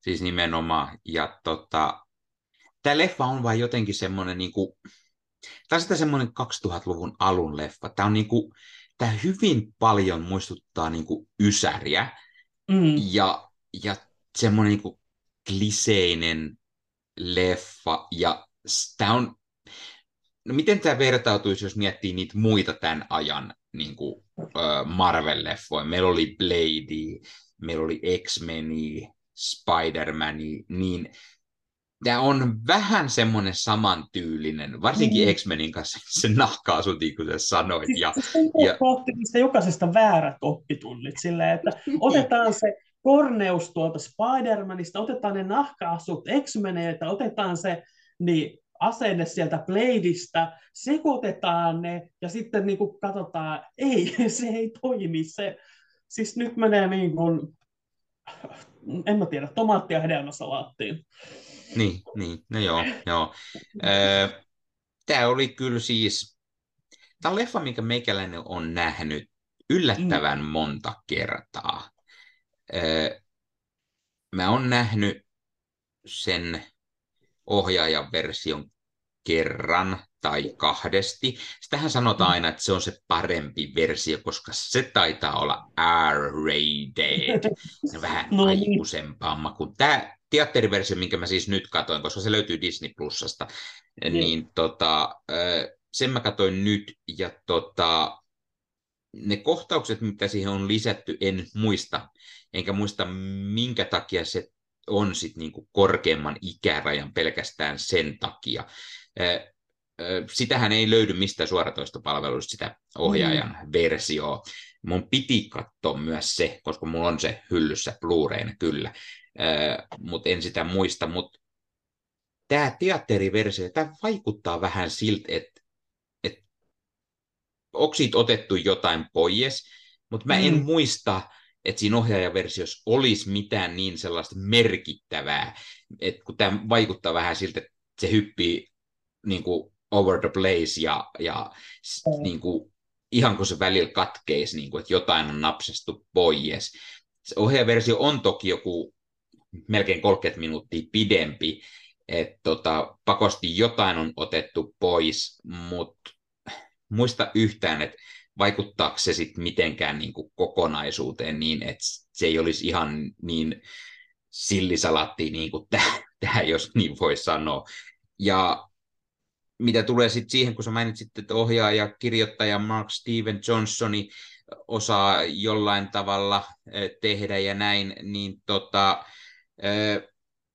joo, tässä on havaittavissa sellaisia asioita, että hän, niin kuin, hänellä on joku käry selvästi tästä hahmosta ja sarjakuvan leffoista. Mehän puhuttiin itse asiassa aiemminkin Mark mm. Steven mm. Johnsonin Marvel-leffasta, koska hän, hän on tehnyt Ghost Riderin. ja siitä me puhuttiin aiemmin, mutta tota, onko tämä sitten parempi leffa kuin Ghost Rider? No, ja, ja, Luultavasti. On. Onnellisesti unohtanut kaiken siitä leffasta jo tässä. Niin kuin. Että mä en hirveästi ajattele sitä, niin, niin. Öö, mut, tota... ei merkittävällä tavalla parempi mm. sanoisin. Tässä täs leffassa niin tota, se origin story on ihan niin kuin hyvä semmoinen. Mm. Öö, nopeasti käydään läpi.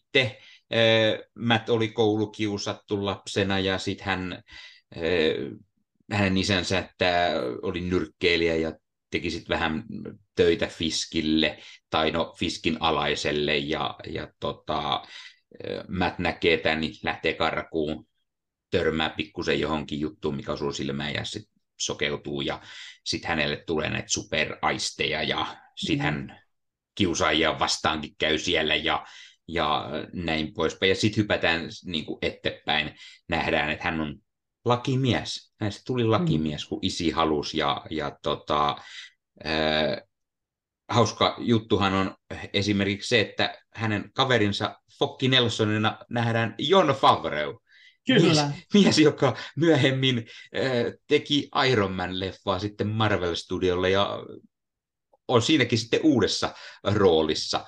Et, mm. tota, Favreata on nähty Marvel-leffoissa aikaisemminkin, ennen kuin hän oli MCUssa, ja se oli tässä elokuvassa.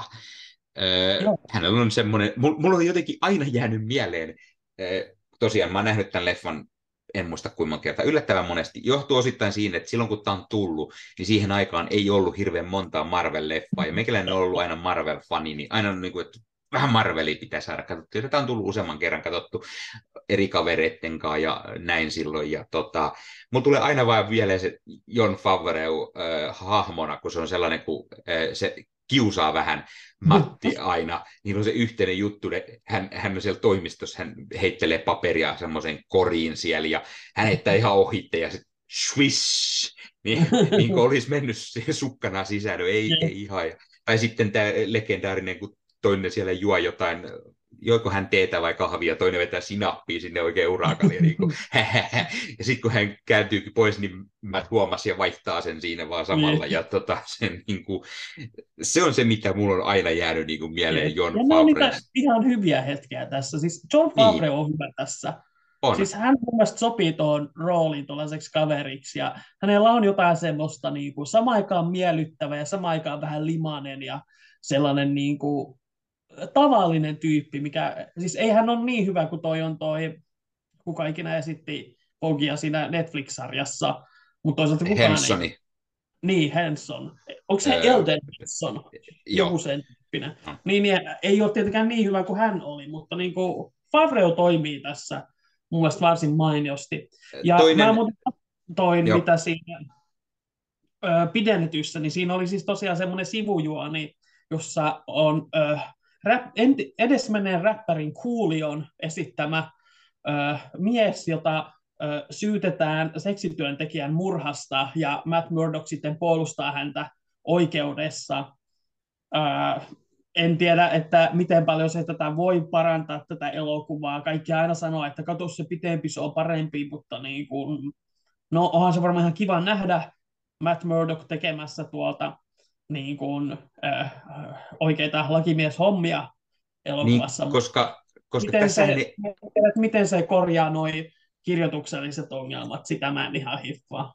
Niin, siis tässähän nähdään se yksi kohtaus, kun ollaan siellä oikeudessa, kun heillä on Paul mm. Penn Victorin näyttelemä tämmöinen pikkurikollinen nimeltä Jose Kuseda, Eli Gue, Gue, Gue Saara, hauskasti otettu mukaan näitä tällaisia tuttuja Marvel-tekijöiden nimiä sinne. Mietin, mietin että kuin, kuin, tämä, kuin tämä nimenomaan, tämä nimenomaan äh, Jose äh, Gesada, Gesada, Guesada, miten, hän olisi, niin, miten hän oli tällainen pikkurikollinen nilkkiä, jota sitten syytetään, ja sitten nähdään tämä, miten Matt huomaa tämän, se valehtelee, kun se, mm. se sydän lyö tollatti noin, niin mä tiedän sen. Sitten käy ilmi, että se pääsee vapaaksi, Matt ei voi tehdä mitään, mutta sitten Matt on että mä hoitelen sen Daredevilin sitten tuolla illan hämärässä. Ja sitten nähdään, kun se pieksee sen ja niin kuin sanoit, tappaa sen, heittää sen saakelin metron alle. Metro niin vetää päälle sitten, koska ei Mätti kiinnosta. Mutta sitten tulee yksi mun mielestä tosi hyvä kohtaus tässä leffassa. Me nähdään äh, Joe Pantolianon Ben Juuri siinä, Joo. kun hän tulee sinne paikalle tutkimaan tätä lehdistä. Niin mä oon aina tykännyt myös Joe Pantolianosta tässä roolissa. Hän, hän on niinku mm. semmoinen hän on semmoinen tosi veikeä lehtimies tässä. Ja sitten kun se tulee sinne, se kuulustelee poliiseja, jotka ei, ei me haluta mitään kertoa ja ei, ei ole olemassa mitään Daredevilia. Sitten on se hyvä kohtaus, kun se heittää se heittääkö se tupakan siihen, siihen maahan ja siinä syttyy isot DD-kirjaimet, koska jostain syystä Matt oli onnistunut vetämään pensaa sinne metroon niin, että sieltä syttyy isot DD-kirjaimet. Se on, se on niin tyhmää, tyhmää, mutta se on niin hyvää. Siis se on sellaista hyvää sarjakuvaista kornia. Niin kuin toi on sitä niin kuin enemmän tuota energiaa sillä, että jos vedetään överiksi, niin vedetään överiksi ja pidetään hauskaa sillä, koska ei se ole mitään järkeä, että Mm. Niin kuin, se siellä tuli sprayaa jollain bensalla DD sinne, että minä olin täällä. Ketään ei huomannut sitä, kun se teki sen metroasemalla. Nimenomaan, eikö? Sillä lailla, niin kuin, mikä, ensin hän heittää sen tyypin sinne niin kuin metro sinne alle, ja sitten niin kuin se juna tulee, se metro, ja sitten hän niin kuin alkaa siellä säätämään jotain pensalla pirupuvussaan, ja koska luulisin, että se juna jossain vaiheessa hidastaa, kun se huomaa, että joku jäi sen alle.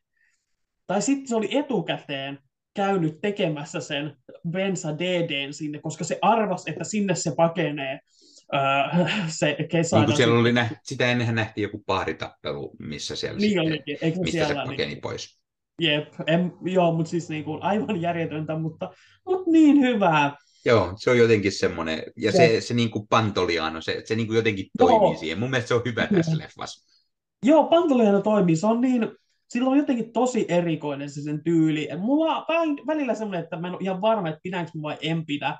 Mutta ongelma on siinä, että kun tämä elokuva ei ole hänen tasoinen, hän on vähän parempi, mutta hän kyllä tietää, mitä hän tekee. Mm. Siinä oli jotain outoja kohtauksia, jossa se arvas, että Matt Murdock on Daredevil ja se ei ihan mennyt mulla niin kuin, että ää, toimiiko tämä, koska se on, on aika kuitenkin absurdi niin kuin, ää, yrittää arvata, että okei, että se on varmaan se sokea kaveri, se niin. Mutta sitten sit tässä on just haluttu tässä on luettu se lähdemateriaali, mm-hmm. ja, ja niin kuin Ben Jurik on se tosi iso osa ollut Daredevil-sarjakuvia, se tietää, että Matt Murdock on Daredevil. Se on haluttu tuoda nämä niin kuin kaikki tähän yhteen leffaan, mikä kestää sen tunti 40 minuuttia, se teatteriversio, niin on niin jotenkin mielenkiintoista, että sieltä on haluttu tuoda yhtäkkiä tämmöinenkin asia, että joo joo, tuoda se Ben Jurik tänne mukaan ja sitten mm. vähän niin kuin arvaa sen, että Matt Murdock on Daredevil, jotta me saadaan sekin tuotu tähän mukaan.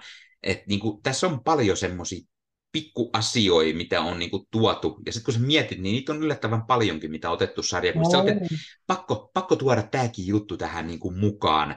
Ee, muuta kuin se, että siellä on tietty alkutarinana oli tämä isä, mikä oli se nyrkkeilijä Jack yep. the Devil Murdoch, ja se työskenteli sille Fallonille, joka oli se pahis, ja sitten käykin ilmi, että se työskenteli Wilson Fiskille, eli Kingpingille, saadaan se mukaan. Öö, mitä mun piti myös sanoa tästä leffa-alusta, niin öö, tässä on se, kun se alkaa ihan sillä, öö, Daredevil nähdään siellä ristillä, siellä kirkon katolla, niin siis mm. sitten tulee niin, niin, kuin niin semmoinen tota, Frank Miller fiilis. Frank Miller toki tietenkin oli isona innoittajana näille, kun näitä alkoi tekemään, mutta toinen, mikä tulee mieleen, niin oli silloin, olikohan se samoihin aikoihin, kun Kevin Smith teki Daredevilin, tämmöinen... Joo, äh, joo, niin... Wikipediassa oli niin kuin, että siinä on hyvin samanlainen toi äh, ihan suoraan otettu hänen sarjakuvastaan tuollainen, jossa hän halaa tuota ristiä. Mm. Että niin, niin selvästi, he, selvästi haettu inspiraatiota siitä. Ja sitten mä sanoin, että niin kuin, visuaalisesti Mark Steven Johnson on niin kuin, selvästi taitoa ja hän osaa löytää sieltä tuollaisia mm. kuvakuvia. Ja Kevin Smithhän taisi tehdä tässä ihan cameonkin tässä, eikö hän ollut kyllä, siellä? Kyllä, hän, hän oli. Eikö yes. hänelläkin ollut joku tuollainen niinku, ää, aa, onko se? Joo, playing a forensic assistant named Jack Kirby. Kyllä. Joka on niin kuin, no, no ihan, ihan, ihan sööttejä, niin sillä lailla. Tosi se on vähän kummallista, että Joe Quesada heitettiin metron alle, että mitä se joku, niin kuin, joku. halutaan, halutaan sillä niin kuin sanoa, mutta niin, niin. Niin ja totta kai kun tekijöistä otetaan, niin onhan meillä Stanleyin cameo, tietty täytyy mainita se. Mä oon aina tykännyt tästä leffasta myös siitä, kun se Stanley on kävelemässä, siis se on jäämässä jonkun auto alle, kun se Matt Murdock pistää siihen eteen, että op, op, op, älä mene. Sitten sillä on joku lehti edessä tai mitä se lukee, ja sitten se katsoo ihmiset, hetko, mit, mitäs toi sokee, Tää? Mitä tässä tapahtuu? Niin kuin, toi hauska semmoinen pikku äh, lisä. Mutta se siis, mitä mä olin aikaisemmin sanomassa, yritin äsken sanoa, niin mulla tulee tässä niin kuin alussa, siinä on se isän kuolema, ja se, niin sitten tulee tosi paljon mieleen, miten Bruce Wayne vanhemmat kuolee, mm-hmm. ja siitä tulee se Batman, ja siis Daredevilhän on niin kuin Marvelin eräänlainen Batman. Yksi si, niin, ne, Moon Knight on tietty toinen, mutta siis, mut siis Daredevils on todella paljon aina sitä vähän samantyylistä semmoista synkkyyttä, ja, ja jotenkin tästä mm. tuli mieleen, ja tästä tulee mieleen myös muutamas kohtaus vähän niin kuin Tim Burtonin Batman-leffaa, se mm. semmoinen äh, Ysärin alun, kasarin lopun, se semmoinen synkkä, batman. Tässä haetaan vähän sitä samaa, vaikka tämä on jo sitten tehty niin kuin melkein 15 vuotta myöhemmin. Niin... Se olisi ehkä, ehkä jopa vielä parempi, jos olisi vielä enemmän menty siihen Burtonin niin kuin, semmoisen goottimeininkiin ja vielä enemmän just silleen överisti tehty sitä kaupunkia tähän lisää. Mutta niin, niin joo, se siis niin kuin, kyllähän tämä jossain määrin just visuaalisesti toimii tuossa ää, tyylillisesti, että en mä niin kuin sitä hirveän ää, paljon voi moittia siitä.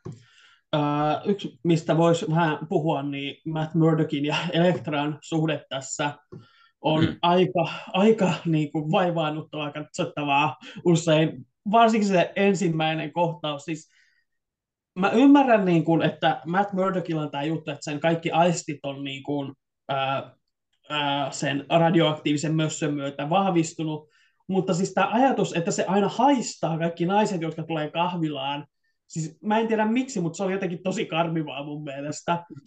Ja, ja sitten kun se lähtee seuraamaan Elektraa, joka ei selvästikään niin halua olla tekemisissä, niin menee se puistoon ja tappelee siellä kaikkien lasten katsellessa.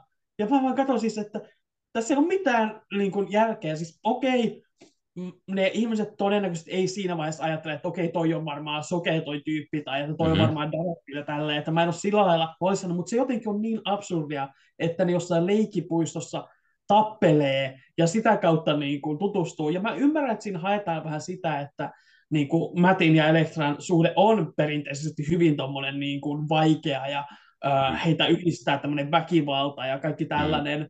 Mutta sitten kun tämä elokuva ei kuitenkaan niin kovaa mene siihen, että se tuntuu enemmän leikiltä, ja se oli jotenkin niin kuin tosi outoa kateltavaa se, se koko se... Eikä niin mun mielestä hirveän niin kuin hyvä kemiakaan. No siis siinä on vähän se semmoinen, että jo ne hahmot niin kuin, ne tutustuu toisiinsa sen mm. taistelun myötä, mutta sitten samalla se on vähän niin kuin semmoinen erottinen esileikki niiden välillä, ja se on, se on niin kuin jännä, miksi ne menee leikkipuistoon se tekee. Se vasta onkin vähän sairasta ehkä. Joo, joo se, niin kuin, se siinä on, kun se ei ole niin kuin, se ei ole äh, romanttista, se ei ole seksikästä, se ei ole äh, pelottavaa, se on vaan niin kuin pöljää mun mielestä. Siis mä en saa mitään niin kuin, positiivista. Se ei ole edes samalla lailla hauskaa pöljää niin kuin se DD siellä. Mm. Ja sitten se jotenkin niin kuin, no se suhde, okei, pitää jossain värin varmasti antaa, kun on sarjakuva elokuva, niin anteeksi tätä, mutta se etenee niin nopeasti taas sellaiseen, että ne on niin rakastuneita mukaan. Öö, mun mielestä Affleckille ja Garnille ei tosiaan ole kummonenkaan niin kuin kemia keskenään. Sille ihan pätevä, Va- mutta kumpikaan vai, ei ole. Eikö se nyt jälleen jälkeen aloittanut oikeasti suhteen ja mennyt naimisiinkin tyyliin. Ei voi tota... olla. Siis eh- ehkä heidän välillä tapahtui jotain, mitä, mikä ei vaan välity sitten ainakaan minun ruudulleni. Mutta niin, niin, ja siis, siis se, että Matt Murdock näkee hänet, kun sataa vettä, mm. niin kuin, mä ymmärrän sen logiikan siinä, ja se on ihan hauska keksintö, mutta sitten tässä tulee, niin kun mä mietin niin paljon sitä, kuin jossain sadekuvassa, jonka mä luin, niin sanottiin ihan selvästi, että äh, Matt Murdock inhoaa sadetta, koska se nimenomaan sekoittaa sen aistin, mm. koska sillä on se kaikuluontain, niin se on käytännössä äh, niin kuin sellaisia pieniä pisteitä ihan kaikkialla koko ajan. Että, mutta niin, niin mutta tässä haluttiin tuoda sitä vähän enemmän sitä jollain tavalla sitä niin kuin romantiikkaa ja niin, sitä, että niin, sitten pystyy niin. näkemään sen siellä Joo. romanttisesti siis vesisateessa. Mä en osaa, osaa just päättää, että toimiiko se vai ei.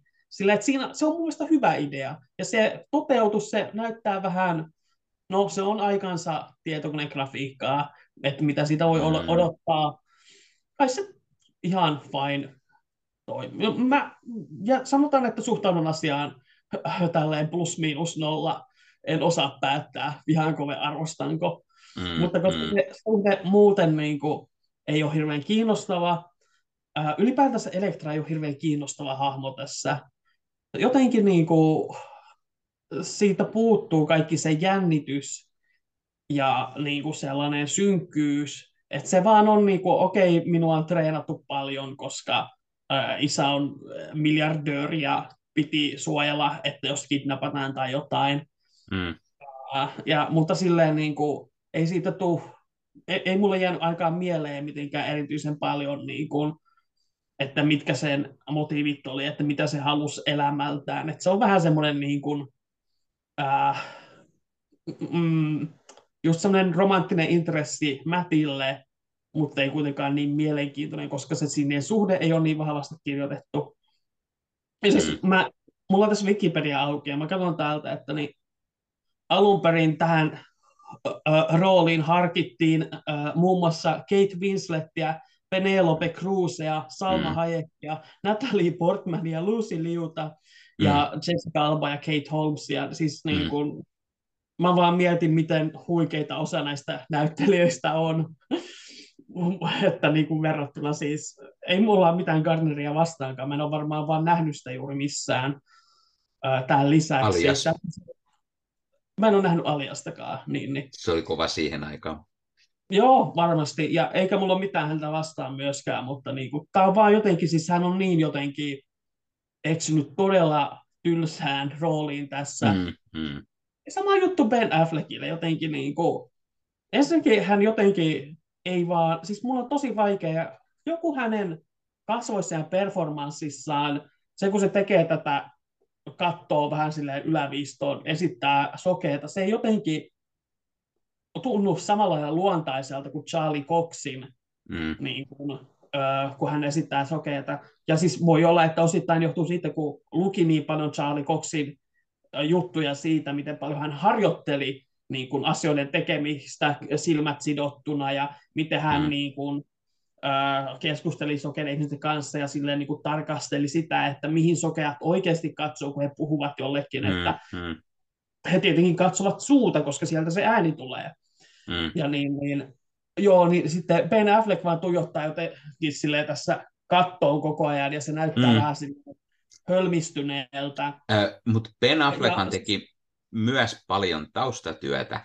Ei, joo. Hän, hän teki taustatyötä lukemalla kaikki Daredevil-sarjakuvat, ah. mitä siihen mennessä oli tullut, jotta hän ymmärtäisi Daredevil-hahmon paremmin. Hän vaan unohti, että pitäisikö jotain muutakin perehtyä kenties. Joo, siis arvostan, arvostan niin kuin paneutumista, mutta niin kuin, toi on ehkä vähän sellainen, että niin, just muihinkin asioihin voi keskittyä ja luottaa ehkä tuossa, että se käsis hoitaa noi asiat. Mm. Mutta siis en mä sanoisi, että Ben Affleck olisi mahdottoman huono tässä, mutta sekin on vaan niin tylsä verrattuna just näihin muihin, mistä ollaan puhuttu.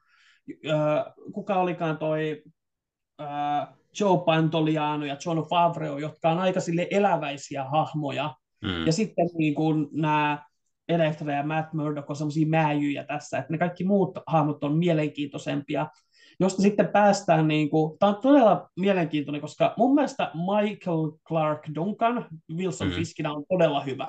Mm-hmm. Hän niin kuin, mun mielestä makustelee hyvällä tavalla. Hän, ei, hän on sillä oikealla tavalla korni. Ja hän niin kuin, tuntuu oikeasti, että hänellä on hauskaa olla tämä hahmo, ja hän niin kuin, on semmoinen elämää suurempi, ja se hänen niin kuin, valtava koko auttaa niin hyvin siinä, ja hän tuntuu oikeasti siltä, että kun hän iskee, niin Äh, koko paikka romahtaa ja sellaiselta, että hänestä on niin kuin hauskaa niin kuin olla tällainen mafiapomo ja tappaa porukkaa. Ja no se ruusujuttu on mun mielestä aivan hölmö. Se kuulostaa siltä, että joku teini keksi sen. Mutta... Mä tiedän, että siinä on referenssejä, mutta... Referenssejä nimenomaan esimerkiksi siihen, että, että sarjakuvissa hänen poikansa on nimellä Rose, rikollinen, silloin semmoinen naamari päässä ja, ja silloin selvästi pikku viittaus siihen. Tässä tulee myös mieleen paljolti tämä tota, Batman, mm. nimenomaan siellä, siellä on niinku just tämä ruusun tiputtaminen, Bruce Wayne. Tämä on niinku just, mulla tulee siitä just tosi paljon myös mm. mieleen tätä, tätä Batman-leffoi siinä mielessä. Öö, Miten sitten Colin Farrell, Bullseye? Joo, olin just pääsemässä siihen, että niinku, siinä missä Michael Clark Duncan on aivan loistava tietää tismalleen, millä lujuudella tässä ajetaan, niin Colin Farrell jotenkin niin kuin, siis mm, niin kuin, mä en halua sanoa, että sillä menee yli, koska äh, tässä mennään niin kuin, kovaa vauhtia niin sanotusti, mm. jos verrataan, äh, verrataan äh, ralliin, niin eihän siellä ajeta ylinopeutta, vaan kajetaankin nopeaa. Mm. Mutta jotenkin Colin Farrell on erinomainen näyttelijä, me tiedetään mm-hmm. se, mm-hmm. mutta se jotenkin niin kuin tässä on niin omituinen, siis musta tuntuu, että ne ei ollut mitään hajua, että mitä tehdä tälle. Että hän, mä syytän tässä kyllä tota ohjaajaa siitä, että m- miten niin kuin hänellä on annettu niin kuin pelleillä ja äh, siis tämä näin, miten se koko ajan niin kuin, bullseye, tökistä päätänsä, kun sillä on se juttu siellä. Ja äh, se irkkujuttu on tosi outo. Äh, siis kai se tulee vaan siitä, että Colin Farrell on irkku. Mm-hmm. Se, ja sitten se, niin kuin, se, että hänelle tulee kauna siitä, että Daredevil sai hänet ampumaan ohi, jonka takia siis se on niin kuin, tosi ohut. Ja se performanssi vaan tuntuu niin kuin, enemmän pelleilyltä kuin sellaiselta niin kuin hauskanpidolta. Siinä on se vähän... hienovarainen ero, joka niin. Niin kuin ei, että minkä takia se ei toimi tässä. No se on vähän just semmoinen niin kuin, tosi ylitse ampuvan korni, yeah. mikä on niin kuin, moni aina sanoo, että mä oon aina jotenkin nauttinut, se on jotenkin niin pöljä. Se on vain jotenkin on. niin pöljä se. Mä, mä oon jotenkin aina nauttinut. Se, se on ja jotenkin niin kuin... Niinku välillä, mutta silleen niin kuin, ei se ihan mulle toimi. Mutta joo. Joo, joo. mutta siinä, siinä tosiaan, mitä sä sanoit, niin äh, sitten sit tulee se kauna. No se on se, mitä sarjakuvissakin on, koska äh, Daredevil on ainoa, joka saa Bullseyen heittämään ohi, koska Bullseye ei koskaan heitä ohi. Se osuu mm. aina maaliin, sen takia sen nimi on Bullseye. Ja sitten kun Daredevil on se ainoa, joka siihen onnistuu, niin sitten hänellä on se isoin kauna aina kaikessa. Ja tota, noin, niin se, on, niin kuin, se tuodaan tässä vähän ehkä väärällä tavalla esiin, mutta se vaan on pakko, mikä on sellaisesti, niin kuin, että se on pakko ollut syöttää tähän mukaan, jotta se saadaan. Ja niin kuin, se on, mutta sitten jotenkin mä oon aina tykännyt siitä se semmoinen, ja sitten se viskoo siellä, se, se jotenkin, mutta tämä on se niin, se, edelleenkin se se kun mä oon nähnyt tämän eka kerran silloin, kun tämä on tullut 2000-luvun alussa, kun ei ollut montaa tämmöistä Marvel-leffaa, niin se oli jotenkin, se iski silloin ihan Samperin kovia. Siinä oli niinku, jes, meillä on Daredevil mukana, tämä synkempää hahmoa, ja sitten siellä on näitä pahikset ja näin mukaan, mutta nyt kun sitä katsoo, niin tämä on melko korni leffa, ja nämä kaikki näyttelijät on näissä rooleissa melko korneja Niin. tavalla tai toisella. No Michael Clark Duncan ei nyt niin korni No. oikeastaan ole. Se- että se Niin niinku, hyvällä tavalla korni mun mielestä, että Niin. se toimii. Se, se on niinku, tuntuu, että se tietää, mitä se tekee. mm. Että niin, niin. Mutta siitäkin tuli aikanaan niin iso halo, kun se oli Mhm. tummaihoinen mies ja Jep. se ei ollut lihava niin kuin Kingpin ja, ja kaiken näköistä muuta. Et, tota, joo, ei puhuta siitä sen enempää. No tota, mitäs muuta pitää sanoa? Öö, tässä on, Äh, mä, oon- mä oon ainoa yksi, mistä mä oon tykännyt, Evanescen musiikin. Joo, se on, se on se jotenkin, se, se, se, niinku, se on sen aikakauden tuote, ja se, Se on niin, jotenkin joo. on, Mä- mutta se on todella semmoinen kornilisä myös niinku, siihen. Joo, on, mut siis se- se on semmonen- jotenkin, niin kuin, kun siitä tulee se, se soitää, niin, niin mikä onkaan Wake Me Up Inside, ja, ja sitten siinä on niin kuin Elektra harjoittelee, ja se niin kuin muuttuu hetkeksi sellaiseksi musavideomontaasiksi, ja Mm, siinä mä olin vähän silleen, niin kuin, no niin, joo, hyvä, hyvä. Kauas tätä vielä kestää tätä elokuvaa. Et sille, en mä sitä niinku vihannut, se ei vaan niinku, niinku herättänyt musta mielenkiintoa. Eikä mulla niinku lopulta, siis vaikka mä etukäteen vähän vitsailin sitä, niin ei multa lopulta nyt niin va- vahvoja mielipiteitä olekaan sen musiikin kanssa suhteen sillä, että se ei ehkä ole mun juttu, mutta en mä myöskään niinku silleen pidä sitä vastenmielisenä tai mitenkään silleen niinku ihan, ihan menevää, ja kyllähän se tuon kuvastoon silleen sopii tollanen, että Mm. tässä on sellaista niinku, äh, angstista se värimaailma ja äh, kaikki muutkin, että niin, niin mm, mielessä se musiikki sitten kyllä ihan sopii siihen, vaikka en mä välttämättä sitä soundtrackia kuuntelisi kotona. mm, mm, aivan. Joo. Pari sivuhahmoa, mitä mä vielä haluan mainita, mistä Mm. ei, ei aikaisemmin mainittu. Ö, tässä on Leland Orser, joka näyttelee tätä Wesley, joka on Mm. tämä Wilson Fiskin oikea käsi. Ö, Mä en muistanut, että tämä hahmo on myös tässä ö, leffassa. Siis En sehän on, sehän on tietty siinä Daredevil-sarjassa mukana ö, siinä Mä alussa ollut isosti. tajua, että se on niinku sarjakuvahahmo ilmeisesti alun perin kuitenkin. Kyllä, hän on sarjakuvahahmo ja se on Se on niin tosi... Hyvä tuossa Daredevilin ekassa kaudessa se hahmo. Mm, Se oli hauska, kun mä kerran katoin sen niin kuin yhden kaverin kanssa. Ja sitten kun tämä Wesley ekan tule, kerran tulee, niin, niin sitten se on silleen, öh, onpas epämiellyttävän oloinen tyyppi. Ja sitten mä sanoin, odota vaan. Ja sitten me katsotaan se sarja loppu ja tullaan siihen kohtaan, jossa hän poistuu sarjasta.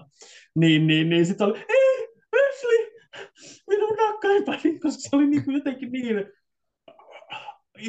ihana sitä Kingpinniä kohtaa siinä Daredevilin ekaskaudessa. Öö, jo, anteeksi, mä keskeytin kokonaan. Sulla oli jotain sanottavaa. Niin, hänestä. olin siis myös jatkamassa sitä, että Wesley on isossa roolissa siinä äh, Chip Darskin Daredevil-ranissa. Mm. Äh, hän, hän on siinä paljon äh, Wilson Fiskin oikein käteen. Ja se vähän niin kuin yllätti. Mä en muistanut yhtään, että sun myös tässä leffassa. Ja tota, äh, ihan ok. Ei, Mm. ei niin kuin erikoinen, mutta toinen, mikä mulle tuli mieleen, oli, tässä nähdään tämä Matt Murdockin katolilainen puoli myös, kun hän, hän on siellä kirkossa, juttelee tälle isä Everettille, jota näyttelee Derek O'Connor. Ja tota, mun mielestä oli semmoinen niin hyvä lisä, mutta sitten taas sitä ei ihan hirveän paljon tuoda sitä Mm. puolta mukaan, mutta tuodaan sen mukaan, että et, et, tota, äh, Matt kun toimii Daredevilinä, sitten hän joutuu hakea, hän hakee, hakee sitä apua sieltä kirkosta, ja tämä pappi tietää sen, että Matt Mm. on Daredevil, ja, ja yrittää aina auttaa Mattia hänen syntien kanssa, ja tähän, tähän tuodaan myös se, mikä on tosi iso asia aina sarjakuvissa, se Matt Murdockin katolilainen usko, Mm. ja niin kuin, tämä oli mun mielestä hauska niin kuin lisää tässä. Sen lisäksi, että Derek O'Connor on hyvä näyttelijä, silloin ö, useampi semmoisia hyviä pikkurooleja joissain sarjoissa ja leffoissa, niin tota, tämä oli niin kuin hauska, hauska lisä tässä. Mm. Joo, siis musta olisi ihan hyvin voinut enemmänkin sitä katolilaisuutta ja sitä uskon kanssa painimista, koska se on kuitenkin ihan mielenkiintoinen aspekti tuolla hahmoa, ja varsinkin tuommoisessa supersankari miljöössä se on niin harvinaista, että hahmot oikeasti joutuu miettimään sitä öö, heidän tekojensa moraalisuutta, varsinkin tuollaisessa uskonnollisessa kontekstissa, että mitä hänen Jumalansa ajattelee hänestä, kun hän tällä lailla juoksentelee kadu, kaduilla ja pukeutuu vieläpä paholaiseksi, niin mm. ää, siihen olisi, siis niin kuin, olisin, arvostaisin, että siihenkin olisi mennyt syvemmälle. Mm. Se on kuitenkin mielenkiintoista, mutta ihan kiva, hyvä, että se oli kuitenkin huomioitu tässä. Niin, mutta tämä leffa on paljon sitä, että, että se niinku ottaa nimenomaan sieltä Daredevil mytologiasta niitä asioita ja tuo mm. ne siihen, mutta ne on kaikki vähän niin kuin pintaraapasui. Nimenomaan. Et niin kuin, mihinkään ei päästä tarpeeksi syvälle. Jep. Lopulta ei edes oikein Daredevilin itsensäkään päästä niin. tarpeeksi syvälle. Ja nämä on kaikki semmoisia, että niin kuin tuodaan asioita, otetaan toi ja toi ja toi ja tuolta ja tuolta ja lyödään ne yhteen, mutta otetaan vielä vähän tuolta ja tuolta ja noin ja ne sinne. Ja sitten siinä on ne kaikki asiat niille faneille. Mutta miten hyvin tämä toimii ei-faneille sitten. Niin, ja silleen niin kuin en mäkään silleen fanina hirveästi saa noista asioista irti mm. tässä elokuvassa. Silleen, toi on hyvä, kun sä sanoit ton, koska mulle tulee mieleen, että tuosta Aquaman-elokuvasta on sanottu paljon samaa, että se, siinäkin on vähän sellainen fiilis, että niin kuin, meillä on tilaisuus tehdä Aquaman-leffa, kaikki mitä me voidaan laitetaan siihen, mutta se on jotenkin niin semmoinen... Niin mutta sehän on hyvä leffa. Mä tykkään, niin on, mä tykkään tosi paljon siitä, ja se oli mun pointti, että siinä se tavallaan jotenkin se paljous ja se överius jotenkin so- sopii siihen mm. maailmaan, niin värikäs se on semmoinen, niin kuin kaikki tuntuu olevan ns. mukana siinä vitsissä niin sanotusti, mutta sitten taas tässä se ei jotenkin solju samalla lailla hyvin, että tässä on vähän liikaa sellaista niin kuin, ää, itsevakavuutta, self-serious sellaista, niin kuin, mm. ollaan ehkä vähän liian tosissaan, mutta sitten välillä taas ei, ja se niin kuin luo semmoisen epätasapainon, ja sitten on näitä miljoonia elementtejä siellä, niin kuin sanoit, niin, niin sitten siitä tulee vähän sellainen ää, olo, niin kuin olisi se sarjakuvien Daredevil siellä vesisateessa, eikä saa selvää ympäristöstään kunnolla, koska siellä on niin paljon sitä häiriötekijöitä. Mm, mm. No oliko jotain vielä sanottavaa? Mä luulen, että mulla alkaa olla sanat tässä. Että Takki on tyhjä. Mutta mä luulen, että me ollaan aika hyvin kyllä käsitelty, mitä mieltä me oltiin tästä. Ja hei, pistäkää te kommentteja, jos te olette nähnyt tämän, mitä mieltä te olitte tästä leffasta. Jos ette ole nähnyt, niin tosiaan Disney Plusasta löytyy, sieltä voi käydä katsastamassa. Ja taisi olla Prime-videossakin, jos nyt jostain syystä ei Disney Plussa löydy. Mitä sä antaisit tosiaan arvosanaksi tähän? Kyllä mä annan tälle semmoisen niin kuin tasan nelosen, että niin kuin, siis äh, ei, ei, ei, pääse läpi, mutta ihan hyvä yritys sillä lailla, 4 kautta 10 niin kuin, sillä, että siellä on niin kuin, niitä positiivisia asioita selvästi, että osa näyttelijöistä tekee hyvää työtä ja siinä on sitä hyvääkin silmää ja hyvääkin tuotantosuunnittelua, mutta sitten loppujen lopuksi niin kuin, on ne kirjoituksen ongelmat niin suuria, tämä äänensävyn ongelmat niin suuria ja ylipäätänsä niin kuin, mitä tässä ollaan puhuttu, niin kuitenkin niin merkittäviä ne kaikki heikkoudet tässä elokuvassa, että sen takia se niin kuin, menee sinne hylätyn puolelle kuitenkin. Mutta ei tosiaan, niin kuin, ei mikään Morbius. jälleen se, jälleen se tagline, ei mikään Morbius. tähän me otettiin käyttöön aiemminkin. Mikä se leffa se oli? Oliko Ghost Riderin kohdalla? Ei ollut Ghost Rider. Eli, eli, eli on, onko, päästäänkö me siis siihen hommaan, että tota, Mark Steven Johnsonin leffat on kaikki vähän saatti hylätyn puolelle, mutta ei mikään Morbius. Siltähän se näyttäisi. mä itse sanoisin, että mä viihdyn jotenkin tämän Joo. parissa aina. Tässä on ongelmia ja, ja niin kuin, tässä on sitä korniutta ja, ja osittain toimii, osittain ei tässä on todella paljon tungettu kaikkea sitä Daredevil-juttua sieltä sarjakuvista ja lyöty siihen mm-hmm. soppaa. Se on vähän sillä tavalla, heitetään seinään ja katsotaan pysyykö, valuuko se, valuuko se pasta siitä alas, onko se kypsää vai ei, niin tota, osa pysyy, osa valuu, tämä on vähän tätä, öö, mutta en mä silti ihan noin julmasti lähde sanomaan kuin sinä, että antaisin nelosen. Mä pystyn antaa tälle 6 kautta 10. No niin, tämä, on, okay. tämä on ihan semmoinen, öö, ei tämä mikään mahtava elokuva ole. Tämä on ihan ok leffa, Joo. minkä voi katsoa aina aika ajoin uudestaan. Mm. Mä katsoin tämän viimeeksi silloin, kun mä ostin Blu-rayna tämän hyllyyn. Mulla on DVD aiemmin. Mä ostin Blu-rayna tämän, öö, sanotaan viiden vuoden sisään tai jotain. Eli tämä on nyt toinen kerta viiteen vuoteen, kun mä katoin tämän. Eli yllättävän usein sellainen, että ei välttämättä vaadi ihan niin usein katsomista, mutta tämmöinen iso Marvel-fani kuin mä oon, niin sitä tulee aina aika ajoin näitä katottu, ja mm-hmm. tämä on ihan hyvä leffa. Marvelilla on paljon, paljon huonompiakin leffoi, kuten esimerkiksi se, että sai eräänlaisen jatko-osa spin-offin, eli Elektra no, sai oman leffan. Vähän kuin, Ele... mä olen niin utelias, koska mä en ole koskaan nähnyt sitä, ja sillä, sillä on niin se kamala maine. Siis, että... ottaen nyt huomioon, että siinä on Jennifer Garner Elektrana, ja se on se päähahmo, ja sä et hirveästi tästä siitä välittänyt. Se sai oman leffan pari vuotta myöhemmin, 2005. Ja mä oon sen pari kertaa nähnyt viimeksi tuossa, silloin kun mä ostin siitäkin Blu-ray hyllyyn. Ja tota, se on, se on mielenkiintoinen leffa. Mä luulen, että et niinku, niinku se on tämmöinen spin-off-jatko-osa Daredeville, niin mä vähän haistan myös eräänlaista spin-off-jatko-osaa tälle jaksolle, ja me Ossin kanssa katsotaan se Elektra jossain se vaiheessa. On pakko tehdä se. Mä olen nähnyt sen pari-kolme kertaa varmaan. En mä tiedä, mm. miksi mä sen niin monta kertaa nähnyt. ja joudunko mä sen katsoa taas uudestaan? Ilmeisesti. Mutta mä teen sen ihan vaan jotta Ossi katsoo sen myös, ja sitten me päästään puhumaan, mitä mieltä Ossi on siitä, koska jos Ossi antaa tälle Daredevil-leffalle 4 kautta 10, niin mua kiinnostaa, mitä se antaa sille Elektralla. Miinusarvosana ei voi antaa. Se on pakko olla plussan puolelle. Kuvittele, jos mä oon niin yksi niistä harvoista, jotka sitten tykkääkin siitä.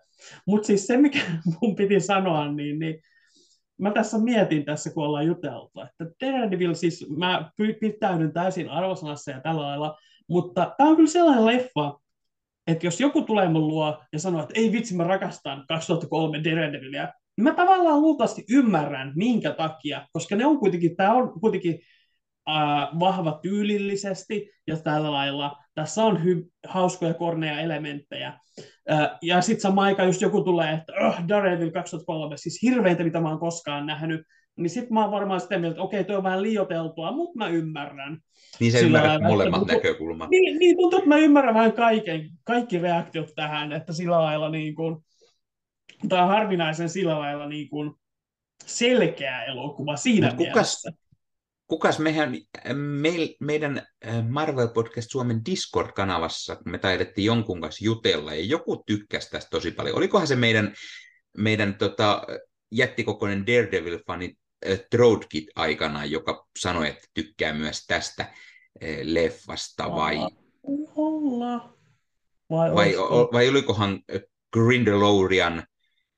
No niin. laittakaa, laittakaa kommentteihin, hei, kenen niin, kanssa on jutellut, kuka, ty, kuka, tykkäs, kuka tykkäs tästä, kuka, kuka muistaa sanoneensa näin, sen lisäksi kuka tykkää tästä. Kertokaa hei kommentteihin, mitä mieltä te olette tästä leffasta.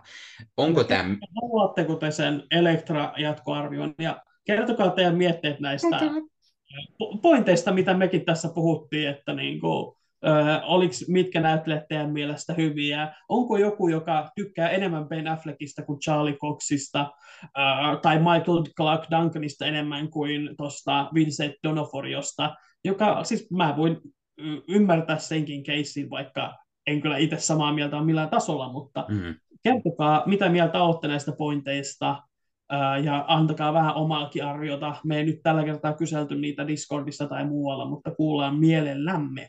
Mm, nimenomaan. Voi laittaa ihan, ihan vaikka YouTubessa kommenttia tuohon ala, alas tai sitten Instagramin puolella kirjoitella sinne, että mitä mieltä hei sinä olet tästä leffasta. Sinne voi ihan pistää oman arvostelun, kunnon pitkä arvostelun kirjoittaa, mitä mieltä sinä olet tästä vuoden 2003 Daredevilistä.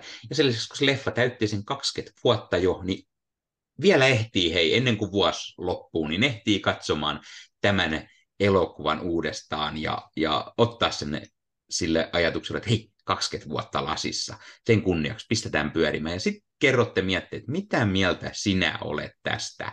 Ja, ja, ja me kuullaan oikein mielellään ja meitä kiinnostaa, että mitä mieltä ihmiset tästä on. Vai on, onko tämä niin kuin jonkun mielestä todella hyvä leffa, jonkun mielestä ei mm. tota niin korni, että en mä pystyisi mm. katsoa kokonaan loppuun. Koska kyllä me ymmärretään noin molemmatkin näkökulmat. Ja tämä on vähän semmoinen, että tämä on, mutta tämä on itselle jotenkin aina semmoinen, että kyllä tämä, tämä jotenkin toimii. Tämä ei ole mitään parasta, mutta ei taas sitä huonointakaan. Sitä, sitä huonointakin löytyy. Me ehkä joskus käsitellään niitäkin, kuten, kuten Elektras juttu oli, mutta meillä oli aikaisemmin Ghost Rider, niin ehkä me se Ghost Rider jatkossakin otetaan joskus käsittelyyn, niin päästään niihin oikein kovan tason Marvel-leffoihin. Ja mulla odottaa edelleen hyllyssä se Manting-otus. Niin, Manting, siinäpä vasta hyvin mielenkiintoinen Marvel-elokuva, eh, mistä voidaan myös jutella. No tuota, mitäs muuta pitää sanoa? Pitää sanoa tuttuun tapaan tietenkin, että hei, jos katsot YouTuben puolelta, niin hei, pistä peukkuu, jos pidit tästä, pistä kanava tilaukseen, muistutukset kellosta päälle näitä koska tulee uutta sisältöä, ja kanavan tilaaminen auttaa aina kanavaa kasvamaan, eli iso kiitos kaikille, jotka olette kanavan tilanneet. Öö, ottakaa Marvel Podcast Suomi somekanavat haltuun, Instagrammi, X, ainakin toistaiseksi siellä jotain joskus silloin tällöin on. TikTokin puolella Marvel Podcast Suomi löytyy sieltä, me tehdään vähän lyhkäisiä ensifiilisarvosteluita, ehkä jotain unboxauksia ja kaiken näköistä muuta Marvel-aiheista juttua.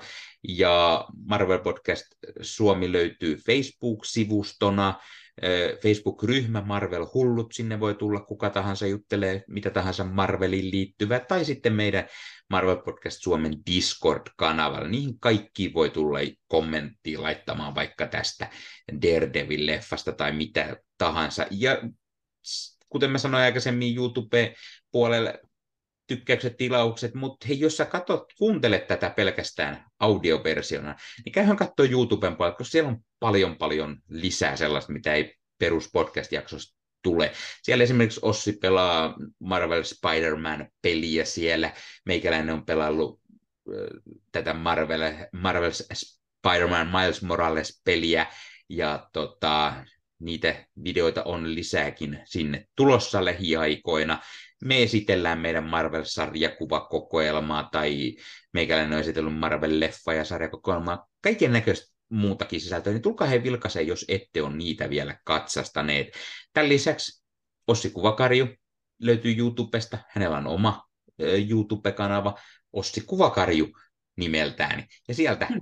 voi käydä katsastamassa, kun Ossi höpöttää paljon paljon muistakin elokuvista kuin Marvelista, mutta kyllähän sieltä Marvelistakin vähän puhuu.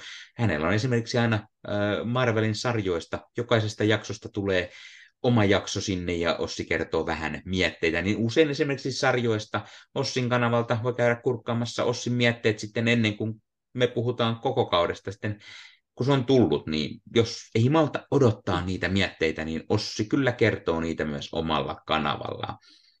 Tämän lisäksi meikäläiset löytyy Leffahullu podcasti YouTubesta sekä eri audiopalveluista. Siellä puhun kaiken näköisistä muista leffoista ja sarjoista ja on haastattelua ja mitä kaikkea näitä nyt on. Ja meikäläinen tekee Star Wars-podcastia. Podcastia, missä jutellaan Star Warsista. Kyllä. Eli jos olet Star Wars-fani, niin käyhän kuuntelee. Sie- Oliko toi mikä, kun nousi ylös valonmiekka vai? Piti olla valonmiekka, mutta en tiedä. Okay, jo. Näytikö se enemmän siltä, että YouTube sensuroi varmaan tämän jakson sitten sieltä pois. Kiitti vaan Ossi. Ja tuota, Sitten sen lisäksi täytyy mainita, että me kuulutaan Leffamediaan, leffamedia.fi. Sivustolla on yli 30 sisällöntuottajia, jotka rakastavat leffojen sarjojen katsomista sekä niistä höpöttelyä. Menkää sinne hakukenttään, kirjoittakaa sinne Daredevil. Katsokaa, löytyykö muita Daredevil-leffan arvostelut. Toki sillä löytyy varmasti myös Daredevil-sarja-arvostelut. Mm. Voi käydä katsoa, mitä mieltä ihmiset on ollut. Ja sieltä löytyy uutiset, huhut, trailerit, trailer-reaktiovideoit, haastattelui. Siellä puhutaan vähän videopeleistä sarjakuvista, eli vähän kaikkea kaikille. Ja YouTubesta sitten Leffamedian YouTube-kanava, siellä on vielä lisää kaiken näköistä juttua. Niin ja hei mainintana, jos haluat ostaa leffat fyysisenä hyllyyn, niin suomikassu.fi verkkokauppa. Se oiva paikka käydä ostamassa 4K, DVDtä, Blu-rayta, siellä kun käyttää koodia Marvel Podcast yhteen ja isolla kirjoitettuna, saa 5 euroa alennusta, kun ostaa yli 60 euroa. Mikä se mukavampaa? Pieni alennus ostaa leffat fyysinä hyllyyn. Koska ei tiedä, koska joku suoratoistopalvelu lähtee poistamaan leffoja valikoimasta tai muokkaamaan niitä nykypäivää soveliaammaksi tai mitä ihme diipa selityksiä onkaan. Ja sen lisäksi fyysisenä kuvanlaatu, äänenlaatu on yleensä parempaa, koska bittivirta ei ihan riitä aina suoratoistopalveluissa, niin kuva- ja äänenlaatu saattaa kärsiä. Ja onpahan yleensä myös niissä levyillä sitten bonusmateriaaleja enemmän, voi katsoa vähän elokuvan tekemisestä, tai sitten joku hieno steelbookki tai joku premium-julkaisu, missä tulee sitä, tätä ja tota lisähärpäkettä, niin ne on aina kivoja kunnon leffa-faneille. Oliko vielä jotain, Nossi? eiköhän siinä tainnut olla kaikki. Että kiitos kaikesta hyvästä. Kiitos kaikesta hyvästä. Kiitos. Tästä elokuvasta ennen kaikkea. No todellakin siis. Kiitos sinulle rakas äh, Daredevilimme, joka olet New Yorkissa Hell's Kitchenissä pyhitetty olkoon jokapäiväiset turpakarajasi niin Hell's Kitchenissä kuin muissakin kaupungin osissa. Onko tämä riennaamista? Sitä voitte tapella siellä kommenttikentässä. Minä olen ainakin täysin tosissani tässä uskossa. Ja nimenomaan Ben Affleckia palvoen. Nimenomaan. Bena on kova jätkä. Se voi tulla vetää turpaa oikeastikin. Nimenomaan se on sen näköinen jätkä. Se kyllä tulee pahoinpitelee sut. Joo. Oh no. Siis oikeasti. Jos me äidillä on samat nimet. Onko sunkin äiti nimeltä Martta? Mun äidin nimi itse taitaa olla äiti. En ole koskaan kuullut mitään muuta. äitikuvakarju. Kyllä. Oh. Näyttää hyvältä niin. pastasta. Kuvaava. Onks... Niin. Joo. Vai pitäisi olla niinku äiti kuva emakko? No se voi olla. eikä, eikä se, mutta ei kyllä. No, jos kyse on naarassa. Niin, mutta miten, miten niin pitäisikö olla? Kai sä nyt tiedät oma äitisi nime. Onko se kuva Karju vai kuva emakko? Niin. Ehkä Et sä tiedä, kun sä sanot sitä aina äidiksi. Tunnustaa, että mulla ei oikeasti ole äitiä, että mä oon syntynyt, niin tota noin, äh, miten se nyt sanoisi äh, lapsiystävällisesti, että äh, siemenet kylvättiin maahan ja niissä sitten kasvoi kaunis kukkanen. Ai mä luulen, että aikaratoisut. Höh, älä oo lapsellinen. Se on ihan höpö höpö juttu, Nikke. Herrat tulee, jos tiputtaa lapsiinsa. Eikö? No en mä tiedä. Sullahan niitä lapsia on, että ehkä sä tiedät paremmin kuin minä. Mä en ikinä nähnyt haikaraa. En mä tiedä. Niin. Jos tämä vaan tulee. olemassa. Häh? Ei haikeroita oikeasti olemassa. Se on ihan mahdotonta. Se on kyllä totta. Ei semmoista lintulajia ole olemassa kuin haikara. Ei Oletko joskus nähnyt? En mä ainakaan. Täällä sellaisia.